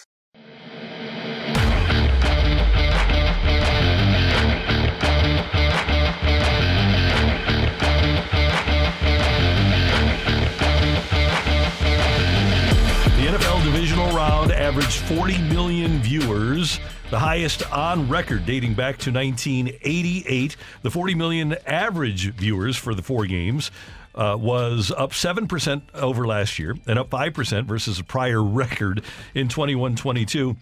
In total, 126.7 million viewers tuned in for the divisional round. The Saturday primetime game on Fox between the Packers and Niners averaged 37.5 million viewers, the most watched Saturday NFL playoff game ever. The Sunday primetime game between the Chiefs and Bills averaged 50.4 million viewers, the most watched divisional or wild card game on record. The NFL, we know, is a business of scoundrels. It's a cartel. uh, we, we know what they are. But even the most hateful person of the NFL has to admit that for some uh, some reason the games are compelling enough to set these sorts of records. Why? Why, why is the NFL more powerful now than it's ever been? Fantasy football, I think, has a lot to do with it. I love playing fantasy football, and it's made me pay attention to teams that I have really never cared about before. We were talking about that yesterday, remember, where it was like, what team do you not really care about? Forgot to mention the Panthers, and rightfully so, Mm-hmm. because they were not that good this season. But I think that that's a big part of it. Gambling being more legalized in other states, that gets people more involved. Bingo. But also the Not bi- personalities. Not, bingo, but I mean, Yes, I get what you're saying. yeah, the personalities and just letting them fly. And the biggest thing, in my opinion, is they are PR masters. They are so good, and they really embrace the fact that even bad press is good press because then people are constantly talking about you. Even during that time, the way that they're able to kind of bury things too. When the St. Louis Rams were leaving town here, the timing of that when they were announcing the leave kind of helped bury everything that was going on here in St. Louis. It was I mean, explain what it was. Yeah. It was January 12th. Yeah. And that's what I'm saying. They are PR masters. They really know how to ma- manipulate things, and then they just know how to put a good product out there. And they make their big games their big games. So PR marketing, I think, is a huge part of it, along with gambling and fantasy. I think gambling is number one, becoming more prevalent throughout our country and pretty much every state you can gamble in. Uh, fantasy football. So in 2008, it was the first app in which you could use to get on and, and play fantasy football. So 2008, now those kids are 15 years older. You're getting into that prime time of your life where you'll sit down and watch television.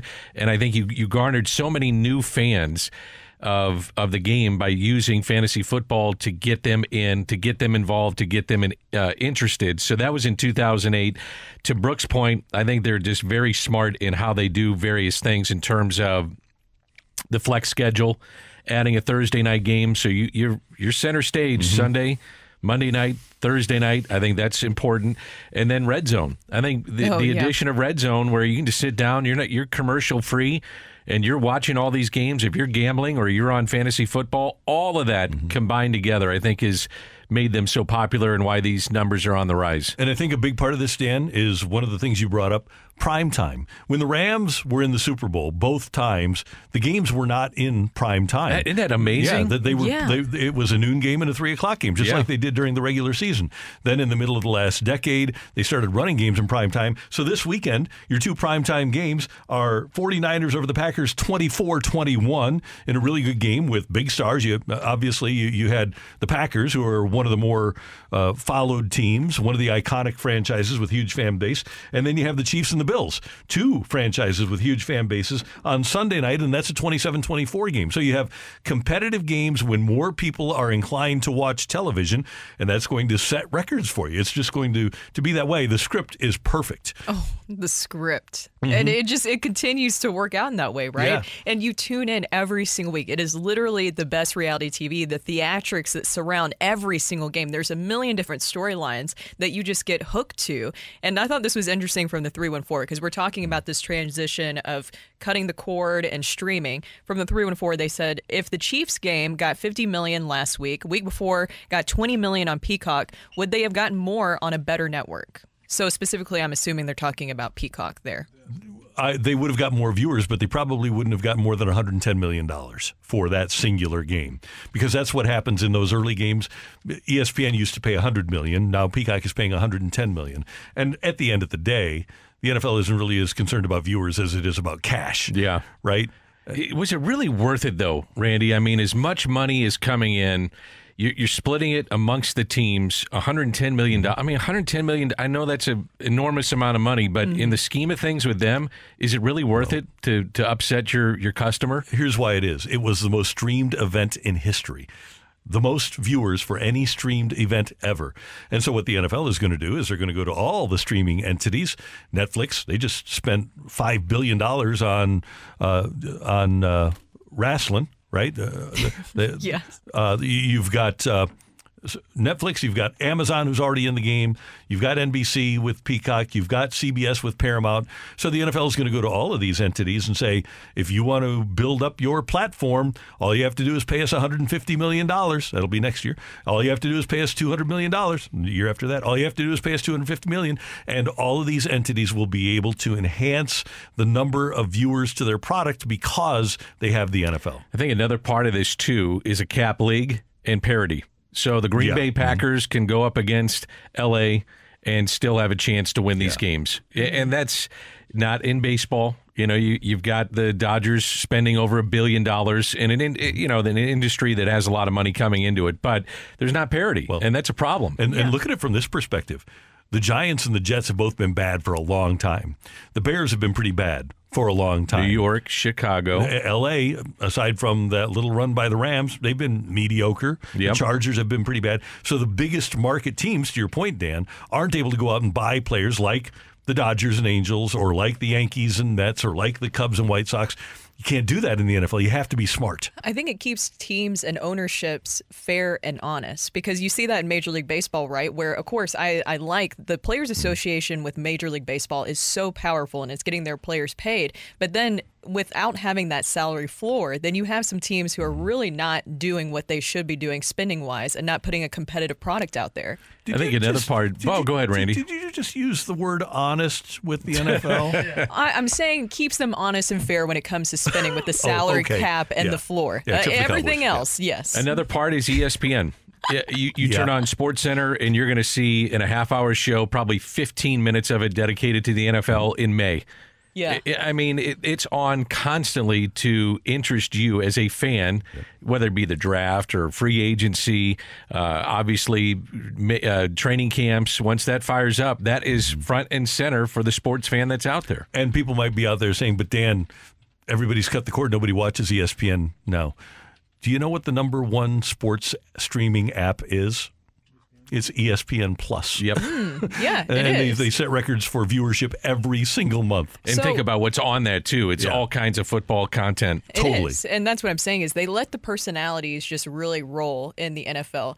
So for the other professional leagues out there, what could they take away from this? Of course, there's a huge difference. Money wise, we're talking about a huge difference, but still, what can Major League Baseball take away from the NFL? What can even MLS take away? What can hockey take away from it? Listen to Anthony Rendon and only have one game a week. Now, I did. We talked about how much shorter the games have gotten because of the pitch clock and that change. Mm-hmm. Is that still not enough?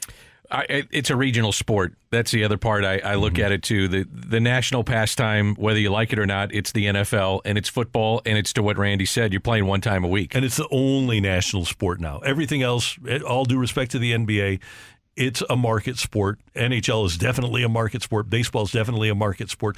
The only sport where people will tune in on a Thursday night to see Jacksonville against Tennessee is the NFL. Right. If you have, well, all you have to do is look at what happened with Apple. I don't know what sort of viewership Apple had for baseball, but I can guarantee it's not that big. Even if you have two iconic franchises and a guy going for 700 home runs in Albert Pujols, I'm betting you that they didn't have 1% uh, of a typical Thursday night on Apple. They didn't have 1% of a typical Thursday night NFL viewership. Don't you think the model right now is Apple in what the MLS did? It, it just, I think that's kind of where everything's going to go eventually with these regionalized sports networks. Is that you're going to have to go and get it a la carte if that's what you want. and it's globalized. Right. That's If- the other part. If you are in London and you want to, where's Mess, uh, Messi from? Uh, Spain? Argentina. Argentina. Mm-hmm. If you're in Argentina or any put where Messi has played and you want to watch him play in MLS, that would be messy for most people. Oh, okay. You- but you can. You you, you can So, watch okay. him on Apple because it's global. Yeah, that's a good point. And that's where the rest of sports needs to go. Is they need to globalize, and the NFL I think is the prime example for this because it is such an easy sport to gamble on. Still has a level of violence that I think people enjoy.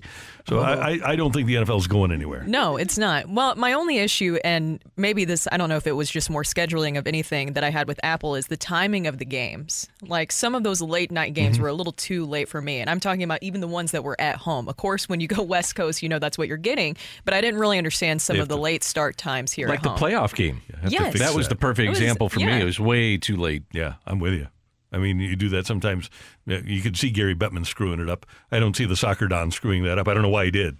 I didn't. I didn't understand it. Didn't make any sense, especially for the, the local market. See, and this, that's kind of one of the jobs that a commissioner should have is when you have a team, and this has happened to the Cardinals in the playoffs too. Like, didn't we have a 10:30 local start one time for a Cardinal game in Arizona or something like that? Well, there's 10:30 9:30. morning games. Yeah, on on NBC. Yeah. If, if, if you are a commissioner of a sport and a team is scheduled to start at 9:30 local time, you're the when you see that you have to go to your people and say no no no uh, I don't care about TV. This is about our fans, and we can't start a game at 9:30 local time. No. We are not doing this. Can you imagine some of the kids with Boston? If you're a Red Sox fan over the last two decades, or a Yankees fan, where those games on the East Coast are ending at midnight, that's stupid. Yeah. You're, you're not appealing to your local fan base at all. You're just kowtowing to television, which I understand drives the bus. But like you said, Randy, you- also have to be concerned about your fans. Yeah, but it did give us Mr. November.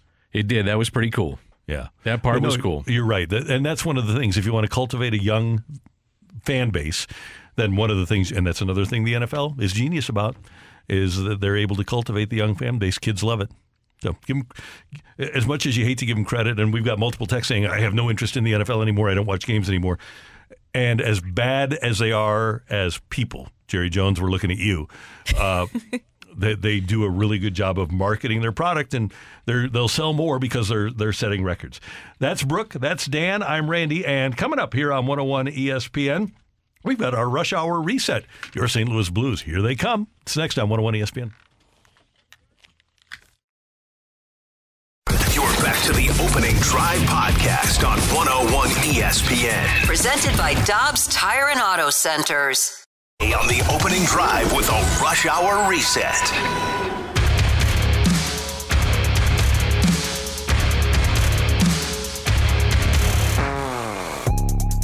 905 in St. Louis. Time check brought to you by Clarkson Jewelers, an officially licensed Rolex jeweler. I just learned that Matthew Rocchio thinks I'm crazy because I only like fried chicken, white meat. I like the breast and I like the wing. And Matthew says you're crazy, and I said no, we're perfect because you can have all the dark meat. You can have the, the thigh and the leg, and I'll take I'll take the white meat. I'm uh, I am a chicken and turkey white meat guy all the way. I like it all. We'll, we'll I, eat, I, yeah, I don't really have a preference. I was going to say. we'll eat some birds, Randy, because I'm I'm, Oh. I'm I'm the complete opposite. I to keep white meat, turkey meat away from me as like as miles away. Just just dark meat, and I'll eat like breast meat when it comes to like chickens, Uh-huh. but like. A good chicken thigh, like with with the chicken skin still on. Oh, You just haven't had Come some- on, Go. baby. Oh, best fried chicken in town? Yep. You know who's got really great fried chicken? Grace's the Meat and Eckert's Three. Eckert's restaurant. Eckert's. Really? Uh huh. I was going to say Grace's Meat Oh, plus three. Adam Wainwright. You know what? Yeah. Uh, Mm-hmm. the that the the Blue Owl in Kimmswick has Oh, yeah. insanely Yeah, good good, call, fried good chicken. call. Cracker Barrel always is a safe call. I know I just said that, Uh-huh. uh, but I don't know. It's Oh. just in, in the South you have a lot of meat and threes, and Uh-huh. so maybe Okay. it's just a bias of you get a That lot of good be. fried chicken Yeah. there. So if somebody has any suggestions, I will Lemp try anything. Mansion. Lemp Mansion has a family style setup with all you can eat chicken. Really good. You're right. Mm. right- You're right about Cracker Barrel too. They It's good. actually do. Yeah. I like their chicken and You guys didn't mention well. the biscuits at KFC. Oh, Oh. doctor. Yeah. KFC. Yeah. KFC strong. Yeah. Okay. Well, you didn't mention it. You Uh, should no, have I'm mentioned glad it. that you did. Food connoisseur that you are. Text line 314-399-9646 314-399 Yo-ho. uh, if you have the best fried chicken in town. Okay. Hodak's, I haven't been to Hodak's. Is Hodak's still open? Oh man. Oh, I've heard. Great. Yeah. I've never been there, but you're Oh. right. Gus's. Gus Yeah. is another really good Gus's, one. yeah. I haven't been there in another a good while, one. but that's so good. See, it's all coming back right now. It's all coming back. It is. So anyway, uh, I, I like me some fried chicken. Uh, the Blues won last night. They came back from a three-one deficit and knocked off the Calgary Flames by a score of four to three. Sauter scoring in the final minute, and that is after Jordan Kyrou, as he always does, came through to tie the game at three. Brooke, you're saying Because I know I we we need a sarcasm button. Okay. I, I feel I feel a little bit in the tone. Yeah, a little bit. But and, and this was a shocker, and, and J.K. and Jamie both said they were shocked too. First shorthanded goal in the career of Brayden Schenn, and that really set the tone with the Blues down three one. Facing a power play on the PK in the second period, Shenner with a breakaway shorthanded goal to give the Blues some momentum and get them within one, and that really, to me, changed the the feel of the game. It really did. I think that the first two periods, turnovers were a really big issue there. And especially, and I pointed this out, that Torey Krug situation that led to the third goal, that's just really frustrating to see. But the fact of the matter is, is that they did win the game. They were able to come back. The third period was a huge difference. I said earlier, I think the PK had a big part of that, and them being able to mount a comeback. They were three for three on the PK. But another big part is Jordan Binnington just continues to be what the Blues need, where he is able to keep them in the game, where they can win, where they mm-hmm. can come back. I thought it was interesting when they moved Matthew Kessel with Krug, and then Marco Scandella had a really good game with Faulk. And defensively, I thought Leddy played really well too. But defensively, kind of short things up in that third period, and that made a difference too. And the Blues will be back in action tonight. They'll take on Vancouver at Vancouver. Nine o'clock face-off, eight o'clock pregame with Alex and uh, Joey here on 101 E- ESPN. Oh, by the way, I, I guess Joey's doing the uh, pregame on TV. He so. is. Yeah, so it's Cam Janssen. Cam Janssen, That's with there them go. On the radio. Uh, baseball, Rhys Hoskins signing a two-year, $34 million deal with the Milwaukee Brewers. So they enhance, theoretically, enhance their offense a little bit. We don't know how Hoskins will come off of the injury, and he didn't play at all last year for the Phillies. But that's, in my opinion, a nice sign on the part of the Brewers. It is. Well, they needed offense, and they have their young kid coming up that they signed without playing one game, one inning, one pitch, close to what, 85, 90 million dollars. Mm-hmm. Made me think, are the Cardinals if if Goldschmidt is on the shelf right now in terms of contract extension, are they going to approach Jordan Walker this spring? I hmm. would if I were them. That is a great question. They they typically will extend a guy or two in spring training and they target Mhm. this and it starts in the off season and then it's done in spring training. And I, I thought they may try to do this. It would be outside the box. I thought they may try to do it even prior to last year before he's played a game but everybody you know typically it said this this guy's going to be a stud. You know would you approach him this offseason or this spring training and say, do you want to get a deal done, buy out his arbitration years, couple years of free agency, and you, sir, will be the face of the franchise once uh, Arenado and Goldie are done. Do you feel like with Chourio, who has not played a major league game yet, signing with the Brewers, that does that set a template, or does it have to be? Is the comp somebody who's already played? Like, do the Cardinals I have to go what you're saying. where Yeah. uh, Julio Rodriguez? That's went? where I'm going. Yeah, I, I would say more so with a player that's already played in the in the major leagues. Um, I, I think that's the template. I also think that lesser teams, in terms of where they're at with payroll and market size, are going to have to get creative and do this thing like they did with Cheerios, and I call them Cheerios. Cheerios, that's good. Yeah, um, they're going to have to do that because you're, you, if this kid is as good as they think he is, there is no way they're going to be able to keep him in free agency. So that's one way to buy out those free agency years, at least a couple. And the Rodriguez contract, 12 years, $209.3 million. That just doesn't seem like the Cardinals would want to do that. That doesn't seem like their appetite. However, if Walker is the player that they think he is, mm-hmm. that's the money he's going to command. Takes you to 32 or 33 years old, Yeah. 33 or 34 years old. I agree with you, Dan. I think that they should do that. Do that now. One issue, and we're talking a lot about clubhouse culture going into the season. Do you worry that because they haven't had that extension talk or extension with Paul Goldschmidt, that that could cause some issues in the clubhouse? Not saying that Goldie would hold anything against, but sometimes when you see that with the young player getting more than the veteran player, it could cause some issues behind the scenes. I, I don't. I, I think he's a well liked kid. I think they understand the business side of it, and the business side stays outside of the clubhouse. And inside the clubhouse, it's about playing. And I think more than anything, the players applaud another player for getting what he got. Mhm. Not not always, but generally speaking, I think they look at it and go, you know what, good for you, man, and let's go get him.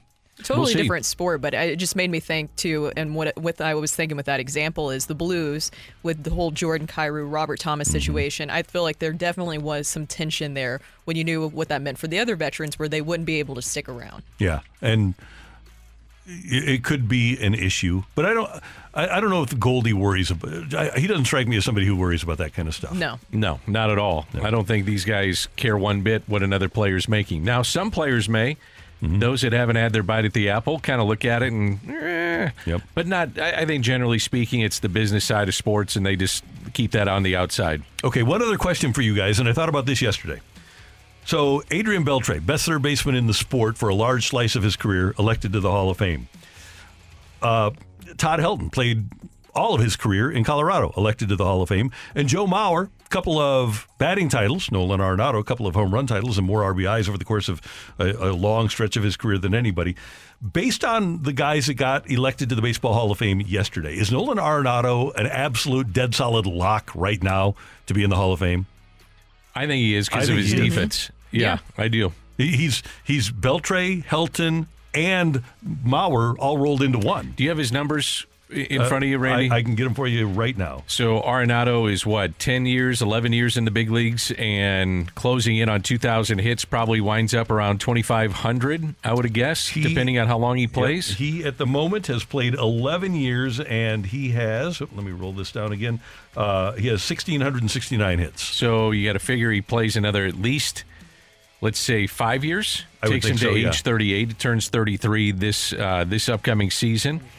His defense will carry him further. Yep, he's got Um, 325 homers. And so many people have talked about him being the preeminent third baseman and maybe the best defensively all time. Mhm. And that's what I think would get him over the hump. Yeah, and Beltre was right there during his career. Yes. Uh, and if you compare the two, Beltre is, I think, a sensational comp.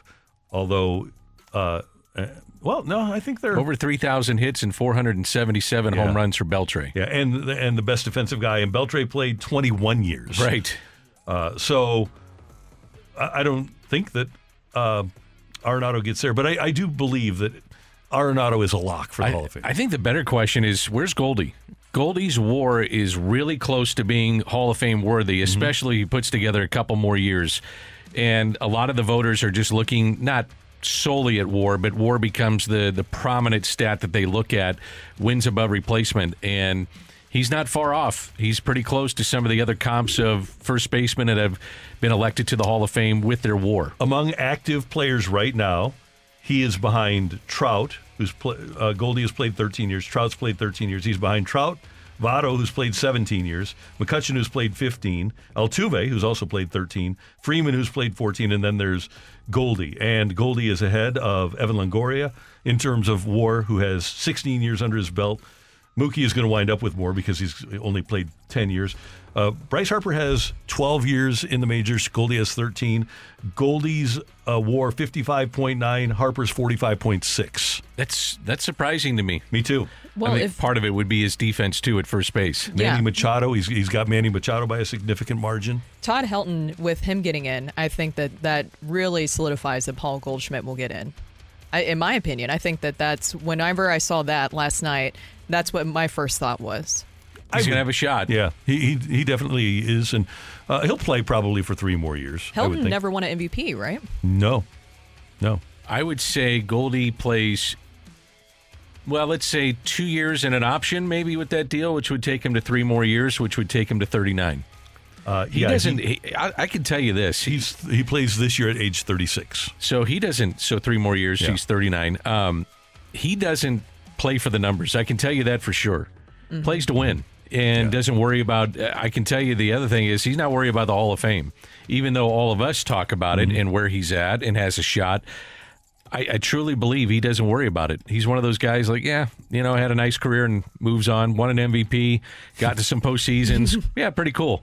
You know, he's one of those guys. But he, for his sake, you hope that he gets that World Series ring. I would love That's it. That's what he Yes. wants. Yeah, Uh, absolutely. he's playing playing to win. and that's what I meant. He's Yeah. playing to win. Yeah. That's our rush hour reset on 101 ESPN. Coming up, we talked earlier about whether or not Oli Marmol starts the season on the hot seat based on Katie Woo's piece at The Athletic. We want to hear from you via the mic drop feature on the 101 ESPN app. You can use that, or you can send us a text 314 399 9646 314 399 Yo ho. Do you have Oli on the hot seat, or do you think that he's safe? That's next on 101 ESPN. You're back to the Opening Drive podcast on 101 ESPN. Presented by Dobbs Tire and Auto Centers.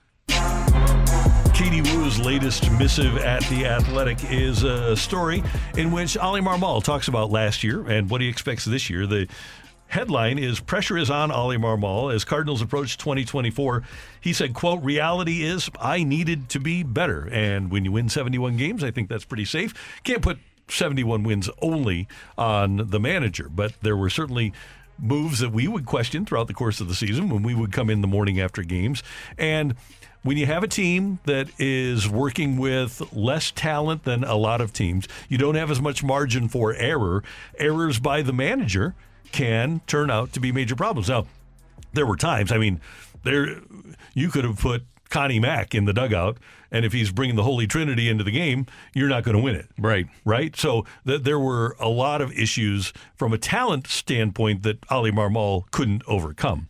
But there were moves, and again, they only won 71 games, so it wasn't like he could have changed things. But if you finish one or two games out and you take a starting pitcher out when he's still got gas left in the tank and you bring in Pallante to blow a lead, or when you make a move where you, you the fan questions the defensive abilities of a player that is put in and then that player makes an error. That's where he needs to be better and that's where a guy like Daniel Descalso can play a big role too.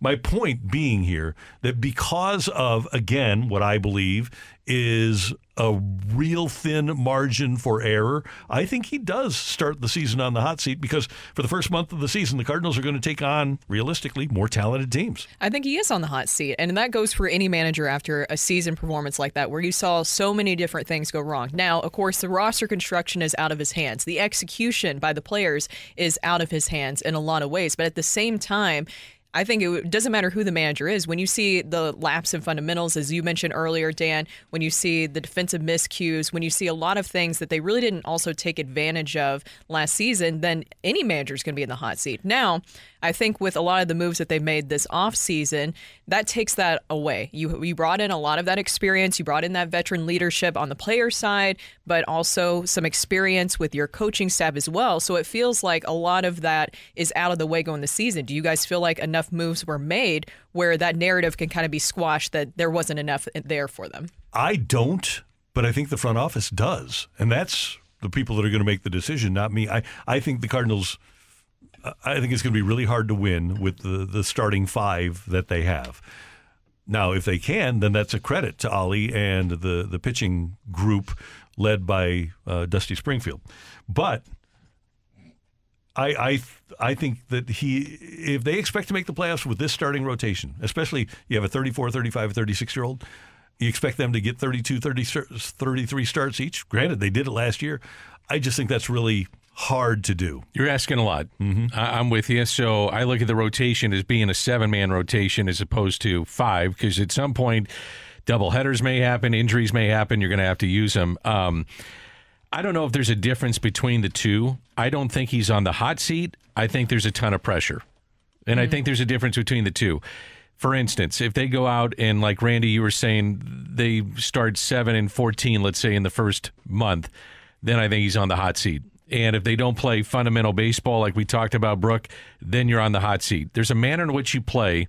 And if they don't come out and play inspired or error free or fundamentally not sound, then I think it's on the manager, and then he's on the hot seat. And he welcomes this. I, I mentioned I did an event with him on Friday night to benefit uh, the St. Louis University Billiken uh, baseball program, trying to raise money for them. And one of the things I love that he did is I'm doing the Q and A and I'm firing questions at him, and then we opened up to the audience. He said, "Folks, this is your shot.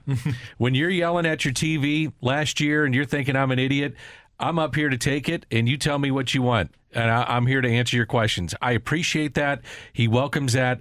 I also think he welcomes the pressure, and uh, we'll see how it plays out, especially here in the first month. We had somebody on the text line ask about what happens in spring training and what if they play poorly. Well, they had the best record in baseball last year in spring training. it means nothing. No. Yeah. It's just about getting ready, uh, players ready. They were the Grapefruit League champs. That's right. That that didn't count for much going put into up the banner, season. Oh, no, as it turns please, no banner for that whatsoever. Dan, when you were having that conversation with him, and I like that he was very open. Was there a question or answer that really stood out to you? Yeah, it was about his use of the bullpen or taking pitchers out before that uh, before this particular individual thought that they should. So, for instance, we talked about it earlier. If a Mhm. reliever had a quick inning and went, you know, ten or twelve pitches, why not bring him back for a second inning? Or why, uh, with a starter that looks like he's rolling, why not play the gut and and continue to to use that starter? And he said, "Well, actually, we we did. It just didn't work out a lot of times, and we were the third most in terms of do, doing that and being aggressive, which really surprised me. But that was the one I think that stood out for me. Um, the Yadi stuff was interesting. You know, he really wants Yadi to be a part of the organization, the coaching staff, um, and that that those were the things I think that stood out for me. I mean, he does not feel pressure from Yadi. I can tell you that. He wants Yadi to be a part of this. He doesn't look over his shoulder, and if this is somebody that can make them better, that he wants that individual there with the team. And in regards to Yadi, this from the 314, with Yadi waiting in the wings to be the next Cardinal manager, Marmol's seat will be on fire with a very, very short leash. Uh, another one. Do you guys really think that Oli calls the shots on game night? I think he's the middleman between upstairs, Mo, and the dugout. So many other teams do the same. Yes, I do think that's the case, but you're the front facing person, and the Cardinals are giving that impression that you are the guy that makes the decision whether you do or not. Well, he gets a, a book of knowledge on these games. So he gets all the analytics, what the matchups may be, how the game may play out. And then ultimately, it's his decision on what he wants to do. So he has a lot of information at his disposal, at his fingertips, but it's up to him if he wants to use it or not. And sometimes, analytically, when they say to do A, and really you feel like you should go to B, that's that's up to him and what he Mhm. wants to do. And when it doesn't work out, and you look like uh, you look at a situation, you say, "Man, that's odd that he went that way and it blew up in his face." Probably analytically, that's what it was told to do on the sheet of paper that he's got. And one last text, and I uh, I tend to agree with this one. I think Oli is safe as long as Mo is there, and Mo says he's bullish on Oli Marmol, and if Mo is in charge, then I would t- have a tendency to believe that. And Mo, as we know, is very very patient. Very patient, and I, I think the first month of the season though is is telltale in a lot of ways and how this thing will go. L.A., San Diego, Miami, Philly, Arizona twice, Milwaukee. You're you're going to know what this team is about early on in terms of uh, where they stand going into 2024. That's Dan. That's Brooke. I'm Randy. Coming up, we hope to connect with our buddy Jamie Rivers here on 101 ESPN. If not, we are going to hear from you with some of your mic drops here on 101 ESPN. You're back to the opening drive podcast on 101 ESPN. Presented by Dobbs Tire and Auto Centers.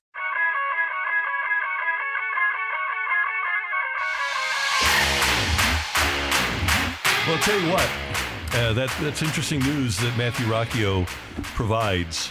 Uh, and, and one of the great multi sport careers, I think, in history. Joe Barry Carroll did such a great job as a center for the Warriors and now defensive coordinator for the Packers, and he gets fired. But you, you got to give the guy credit, Dan. Are we back on? yeah, we're on. Oh. this is live on air. Um, yeah. I, I told you I'd play along. I'm playing along. You said play along, and I said okay, I will, and I'm letting you do your thing. Matthew, did wasn't Joe Barry Carroll like he was a he was a stud basketball player, and hey, he had his his defense in the playoffs this year. I honestly, when you think about the defensive uh, things you can pull from basketball and bring to football, it's even more impressive because I don't know how those things align. Like, how do you how do you work a zone defense in basketball into a zone defense Randy on football? I'm looks confused. at numbers and he looks at names, Okay. and he's able to tie things. If you asked a guy, if you asked Randy about like a number of what a player wore 25 years ago, he knows it. Here's the thing. He ties all this stuff in. I, I've never like I don't associate Joe Barry Carroll's name as being Joe Barry. It's Joe Barry Carroll. It's not. There's not an extra like so like the, I wouldn't have ever connected those two threads even in the first place because it's Barry Carroll, not Barry. And so the fact that you the fact that you're able to pull that thread is just this is why I fail to stump him in the fight Joe so Barry consistently. Carroll, This is one this is an example. in the NBA draft, number one overall That's in right. 1980, I remember that even. and he is uh, not the Packers defensive coordinator. No, he's anymore. not. That's a different guy. Oh, oh. It's a different He's guy. He's also Damn. not the Packers defensive coordinator anymore. Are you surprised that uh, he's out as DC? He was uh, under siege all year long. Yeah. They weren't very happy with him.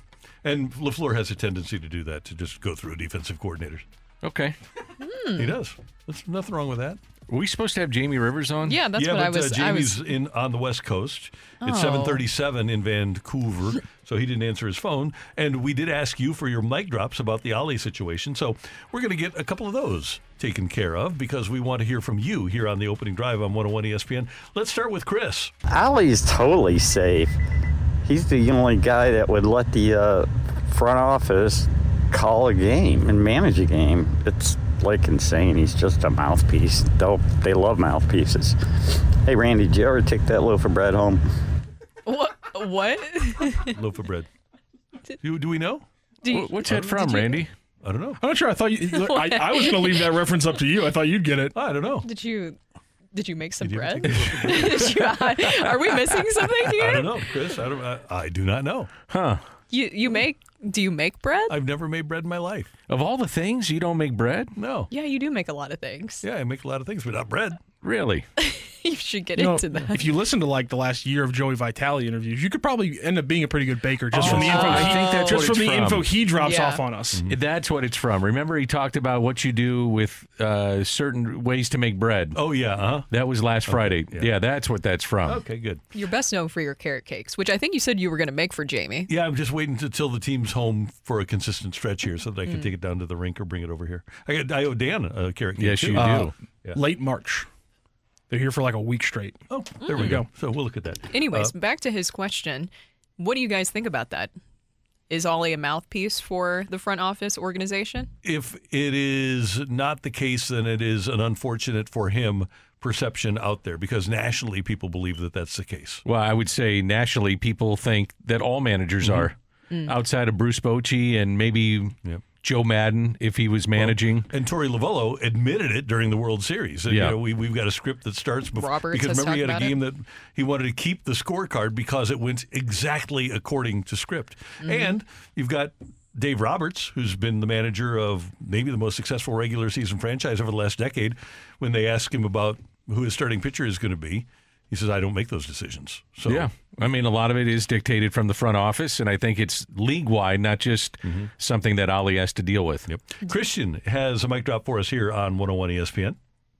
I don't think the Cardinals were as far away from being successful last year as their record showed. If you clean up some of the, a, a lot of the blown saves that they had to a more reasonable year, um, and you don't deal with some of the early season drama of moving Contreras and O'Neill around, I think clubhouse is generally more positive. You get more breaks. So I don't think Marmol's going to be in the hot seat just because I expect the Cardinals to take a big step forward this year, even though uh, talent-wise and roster-wise, we haven't seen a ton of huge improvements. I think I think management has done enough um, to shore up the areas that they need to shore up. Now, bullpen wise, with what he's talking about, I, I saw that set. We talked about that a lot last season about how big of a difference the blown saves. If you would have taken that way, how different the record would have been. This bullpen now, how do you guys feel about it? I like that you bring in Andrew Kittredge into Mm-hmm. the situation, a veteran presence in there, but does it still feel like I just feel like they need another reliever? Maybe that's just me. They need a very durable closer, and Ryan Helsley has not shown himself to be durable yet. I like. What about Gallego though, on the nights that he is not closing? I just don't trust him anymore. Yeah. Uh, and I did a couple of years ago, but man, it seemed like last year, whenever he was put in a leveraged situation, things blew up in a hurry. And so uh, I'm concerned about him. 20 of the 28 saves that the Cardinals had last year are still on the roster. Eight of the blown saves have departed. So I think they do. And maybe Kittredge is a guy that could close. Maybe if Tink Hence makes the team, maybe one of the guys that came in a trade they can find a closer, but it sure would be nice when you think it's going to be a close race for a playoff spot. It'd be nice to settle that early and not be giving up games in the late innings. Among National League teams, only the Mets, Nationals, I think it was the Pirates, the Giants scored fewer runs than the Cardinals. So it's not only talking about the bullpen, and the bullpen it, it was just terrible. I mean, 41 leads lost, all the blown saves. They were terrible in high leverage situations. Matter of fact, the ERA was over 10 in those. I would think that that comes back to being quote unquote normal. You're going to have your fair share of blown leads and games and saves and whatnot, but don't overlook what happened offensively. Right. Mm-hmm. Offensively, they they were not where they needed to be. I would think to the the Mike Drop's point, having a healthy Brendan Donovan, putting Edman in center every day, another year for Walker, Goldie and Arenado or Goldie and Arenado. I get it, a lot of what ifs, but if some of those things come through, you're a much better team. And Winn can't be worse than DeJong was. No. Eh, That's a good point. Yeah, that Right? Very good point. A- And Paulie D, he, he lost a step defensively, too. He just wasn't Yes. the same player anymore. And you hope for some more power from your outfield. Mm-hmm. And that's when we're talking about Tommy Edman offensively. Hopefully, Jordan Walker can continue to take step forwards. You'll see that from him. Lars Nootbaar as well. I think that's another key component there. But then offensively, last season, the situational hitting was something that was really baffling to me that it seems like they really struggled with that. And- Nootbaar has to stay healthy. He's got to He be on the field. Yeah. Yeah. And, and I think the situational hitting, Goldie at the age of 36 is going to have to be better than he was. Arenado was not great in the clutch last year. He's he's going to have to be better. Your big guys that you're counting on to deliver in those situations are going to have to be better. That's Brooke. That's Danny. I'm Randy. And coming up, we're going to head down the stretch with Rock and Roll here on 101 ESPN. You're back to the opening drive podcast on 101 ESPN. Presented by Dobbs Tire and Auto Centers.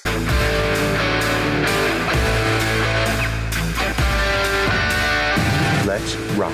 Let's rock today.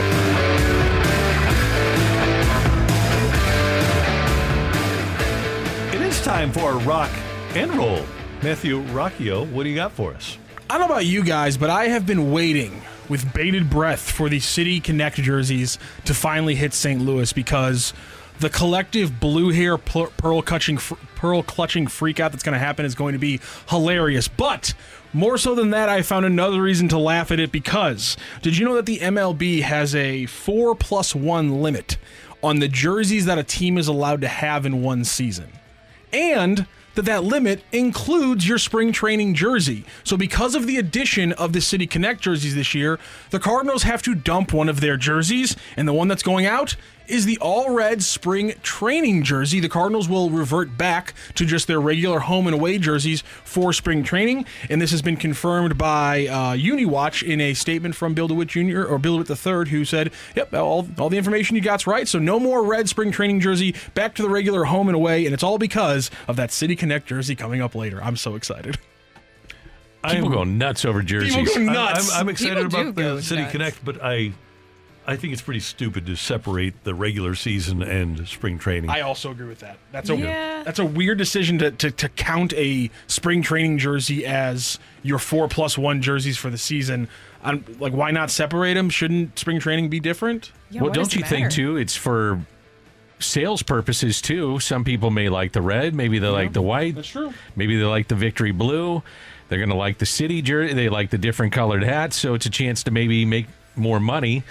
Um, that's something to think about too. But Mm-hmm. I, I know for for sure, Bill DeWitt III cares greatly about the logo and the jersey Oh, of the yeah. St. Louis Cardinals. I mean, that is a big, big deal to him. And I, I appreciate that he takes an appreciation into that. A lot of people do. when you see the attention to detail on the Cardinal jersey since 1996, that's been Bill DeWitt III. He's really into it, and it's cool. I, I'm with you. I think it's great, and I think they have a great looking jersey, and it looks so much better than it did before he started tinkering with it. They started tinkering with like how much in uh, the bat was, how big the bird on the bat was. I mean, he went back and looked at old uniforms. Uh, my personal favorite is the Saturday home. The cream with the piping beautiful, and the St. Louis on the front. Mm. That hadn't been done since like 1926, I believe, with St. Louis on the front. So it's an ode to the past, to a historic franchise. I think it's pretty cool. Kind of like the starting rotation this year. Uh, Randy. What? No. Why would you slip that in there? was this is so good. nostalgia. We're enjoying things, okay? Why would you slip that in there? Placed. What else do you have on Rocc and Roll? Oh, but- oh, by the way, I, I really like the uh, the Sunday cap. The the home Sunday cap is beautiful too. yeah. I'm I, and every time we talk about um, Cardinals uniforms, and now we have somebody new in the room. I, I have to get their opinion because one thing that I'm okay with uh, standing on a soapbox when it comes to baseball is that the Cardinals should wear the navy blue hats uh, on a, with the away jerseys. Danny Mack, your your opinion on that? I prefer that. I wish you. they had the navy. Thank Navy. you. Yeah, I, I like the Navy on the road. Shouts to Um, Tim McKernan, who's who's been But beating I that understand, for a like while. when you're playing the Reds, though, you can't have the same colored hat. So Mm-hmm. You got to go to a different. Uh, that's when you'd go to a different Mm-hmm. color. But if you're not, then you're sticking with the Reds, which I'm fine with that. I, I just don't get geeked out over this stuff. I don't think it's that big a deal. I believe the Cardinals had a fan vote, and the fans did vote for the navy blue. And then the way it wound up being is that yeah, well, wear, wear the navy blue when you're pl- we're playing a team with a red cap. Yeah. so that's the only time they wear it. But correct. I think the fans voted for the. I navy believe blue that's to be correct. Worn on the road all Right. the time. I Listen really just, Yeah, I just really want to see what these City Connect jerseys look like. Well, I'm I'm a little scared, but excited. Well, Brooke, to, to your point, I didn't think this is Ryan. Cro- This is, the, this is just the YouTube tap reso- responding to this news. Hell no! Damn, I like the Red Spring training jersey. Those City Connect jerseys have been so dumb so far. STL's is most likely going to suck. Also, Droid Effects. I hope our City Connect jerseys aren't ass like everybody else's. It will be Droid. Don't worry. And so there's not a lot of people who are already mad and they haven't even seen the jerseys yet. Which is, I mean, you can't you you weren't going to get it right for the Cardinals. You can't get it right with it with the Yankees. You can't get it right with the Cardinals. Yankees aren't going to do one. They aren't participating. And see, that's and that's what Yeah. MLB should have done when you have the two most iconic jerseys in your sport. And I would argue that they are the two most iconic jerseys in the sport, followed closely by the Dodgers. You don't you don't screw with it, even even for a little mm-hmm. potential thing like this. Why not? Because time moves on, man. Well, some things some things are untouchable. So I I asked a member of the Cardinal front office about the City Connect, and I said, I'm assuming there's going to be an arch. And they said, yeah, if we don't do an arch, that'll be a big miss on Yeah. our part. But I was also told that it's not going to deviate very dramatically from their everyday home jersey. That it'll be. They don't uh, want to gimmick it up. No, they don't. It's going to be a clean look that fans should appreciate. Sure. like an arch across the chest. You maybe, think? yeah, or maybe, Where yeah, else? maybe over the birds on the bat or something. That's what like I that. was thinking, like a little one. What about on the sleeve? Maybe you have one sleeve that's got the sponsor, another sleeve it's got something else. That would keep it clean to an extent. Yeah, maybe. So I love the Giants with the Golden Gate Bridge, and they've got the SF up on the, uh, and it's gradient. Yeah. It- and it's really bright white. It- It's pretty cool. I, I like the Giants uh, city. And Matthew said he's a big fan of the Boston one. I, I'm a fan of the Boston one as well. It's pretty cool. It's only a handful of games. What's the big deal? Jerseys, man. It's not. Remember when the Cardinals had when McGwire was here that uh, ahead to the future game where they wore the space age jerseys? That was not a good day. No, that wasn't. No, I like the Washington National City Connect with the cherry blossoms and the White Sox. Mm-hmm. Yeah, those are nice. South I- side. the, the White Sox South Side, I just I can't do uh, blue, dark blue on dark blue. It's one of the only monochrom. It's one of the only monochromatic ones. The the, the, the White Sox one Yeah, that, that actually worked. Yeah. See navy. Was it black? Black on black? It was black. yeah. White Sox ever had navy in their color scheme? Yeah. Very. Con- Has it not been black the whole time? Tony La Russa, no. Tony La Russa, w- w- they wore navy. I thought it was black. Uh, The first time, no. The, What? Yeah, go back and uh, This ni- is blowing my mind. 1983, Tony La, Google. Oh, uh, back Google in image '83. Yeah. yeah, Really? yeah, Yeah. I thought you meant recently, Tony La Oh, Oh, no, no, that was black and Oh blue. yeah, now I'm with you. Yeah, Was that was terrible? the dark navy, and they had a little Oh, red, little yeah. white in there. They had the stripes going. They Had had some the socks in shorts the in Oh front. no, I don't that like seems that. wrong. Um, and by the way, to your point, I don't think a lot of people in St. Louis really remember the ones that you refer to the the the, the ones with the, the crazy sleeves and like the black like like the slanting like Mm-hmm. Yeah. black thing for the Cardinals. I saw that get put on Twitter a few months ago when people were talking about Cardinals jerseys, and the amount of people who had zero recollection of what the heck Really? that jersey was, I, I I barely even remembered it. Like it hit me, and I was like something like triggered in my brain. I think there's a lot of people who don't who don't remember that happening, but I imagine St. Louis wasn't too happy. I think Chris Sale would have cut those things up. I like sleeveless, Sleeveless. Oh, old school sleeveless. Yes. The piping. I like the black spikes. I'm talking old school That's- '60s Cardinals. You know what I hate though is maybe the worst looking all of baseball is a gray jersey with pinstripes. Like Colorado Yeah, had. I'm not a big fan of that and either. the Reds, when the Reds wore the, their red pinstripes, I didn't. I wasn't a fan of that. Either. So uh, Only the- one the, pinstripes works. The Only one. sleeveless or the the I guess if you want to call it the vest style jersey that the Rockies had for a while. That they, they officially last year was the last year they were going to wear it. So officially. Sleeveless and vest style jerseys are 100% dead in baseball. Right Correct. now. It's not. It's not a thing anymore. The Rockies had it as, as one of their like throwbacks, I think, until last year, but they got rid of that one. So there are no more vest or sleeveless jerseys. And I agree with Danny. That's a travesty. Back in the Love day, it. late 80s, early 90s, when Deion Sanders went to the Reds, he demanded that they have the sleeveless. Sleeveless, yes. And, and Yeah. he won. He, he Yep. said to management, I want sleeveless. They went sleeveless. I like those jerseys. The whole the whole uniform looked good. It did. Kind of classic. What about the shorts? Should With the the White shorts, Sox? Yeah. Yeah, that probably wasn't the best move on Bill Veeck's part. I'm looking at the photos of it right now. Yeah, it's a good softball team. Yeah. Yeah. think Get a about- little leg action in there. There you go. That always helps ratings. Yeah. Well, you'd think little it would. Knees. But you know what? Then all of a sudden you start defining a player by his moderate to severe, to severe plaque psoriasis on his leg. it's just not a look. It's just not a look. I can't. But Chris Carpenter of like shorts. Uh, he has a full leg tattoo. Both legs. Does he Yeah. really? Yeah. Wow. And both arms. He's he's as inked as he's Yeah. as inked as Chris Long is. Chris Long is very inked. He really Inked- is. Did you say inked or inked up? Inked up. Yeah. Yeah. With me- with That's what the kids say. So Yeah. are you, Randy, though, honestly. Uh, not co- I don't have quite what uh, what Christopher has. He's got a giant lion, I think, on his back. So, uh, uh, we had a great day today with our uh, producer and audio and video engineer, the one, the only Matthew Rocchio. Thank you, sir. Pleasure. Uh, Brooke, did you have fun today? Yes. Uh, Danny Mack, we got him to say uh, yoho once. I say it every day, one time. One time. And Yep. I appreciate it. and I put a lot of effort into thinking about it. When should I do it? It's strategic and, um, you know, a lot of emotion into it too. Oh, big time. I Yeah. felt it. I felt the emotion. Thank I you, did. buddy. I really did. I felt it today, too. Thank you, Brooke. Uh, great job by Danny Mack. We thank you for being a part of the show, tuning in, texting in, and joining us for all of us until tomorrow morning at 7. Have a great hump day, St. Louis.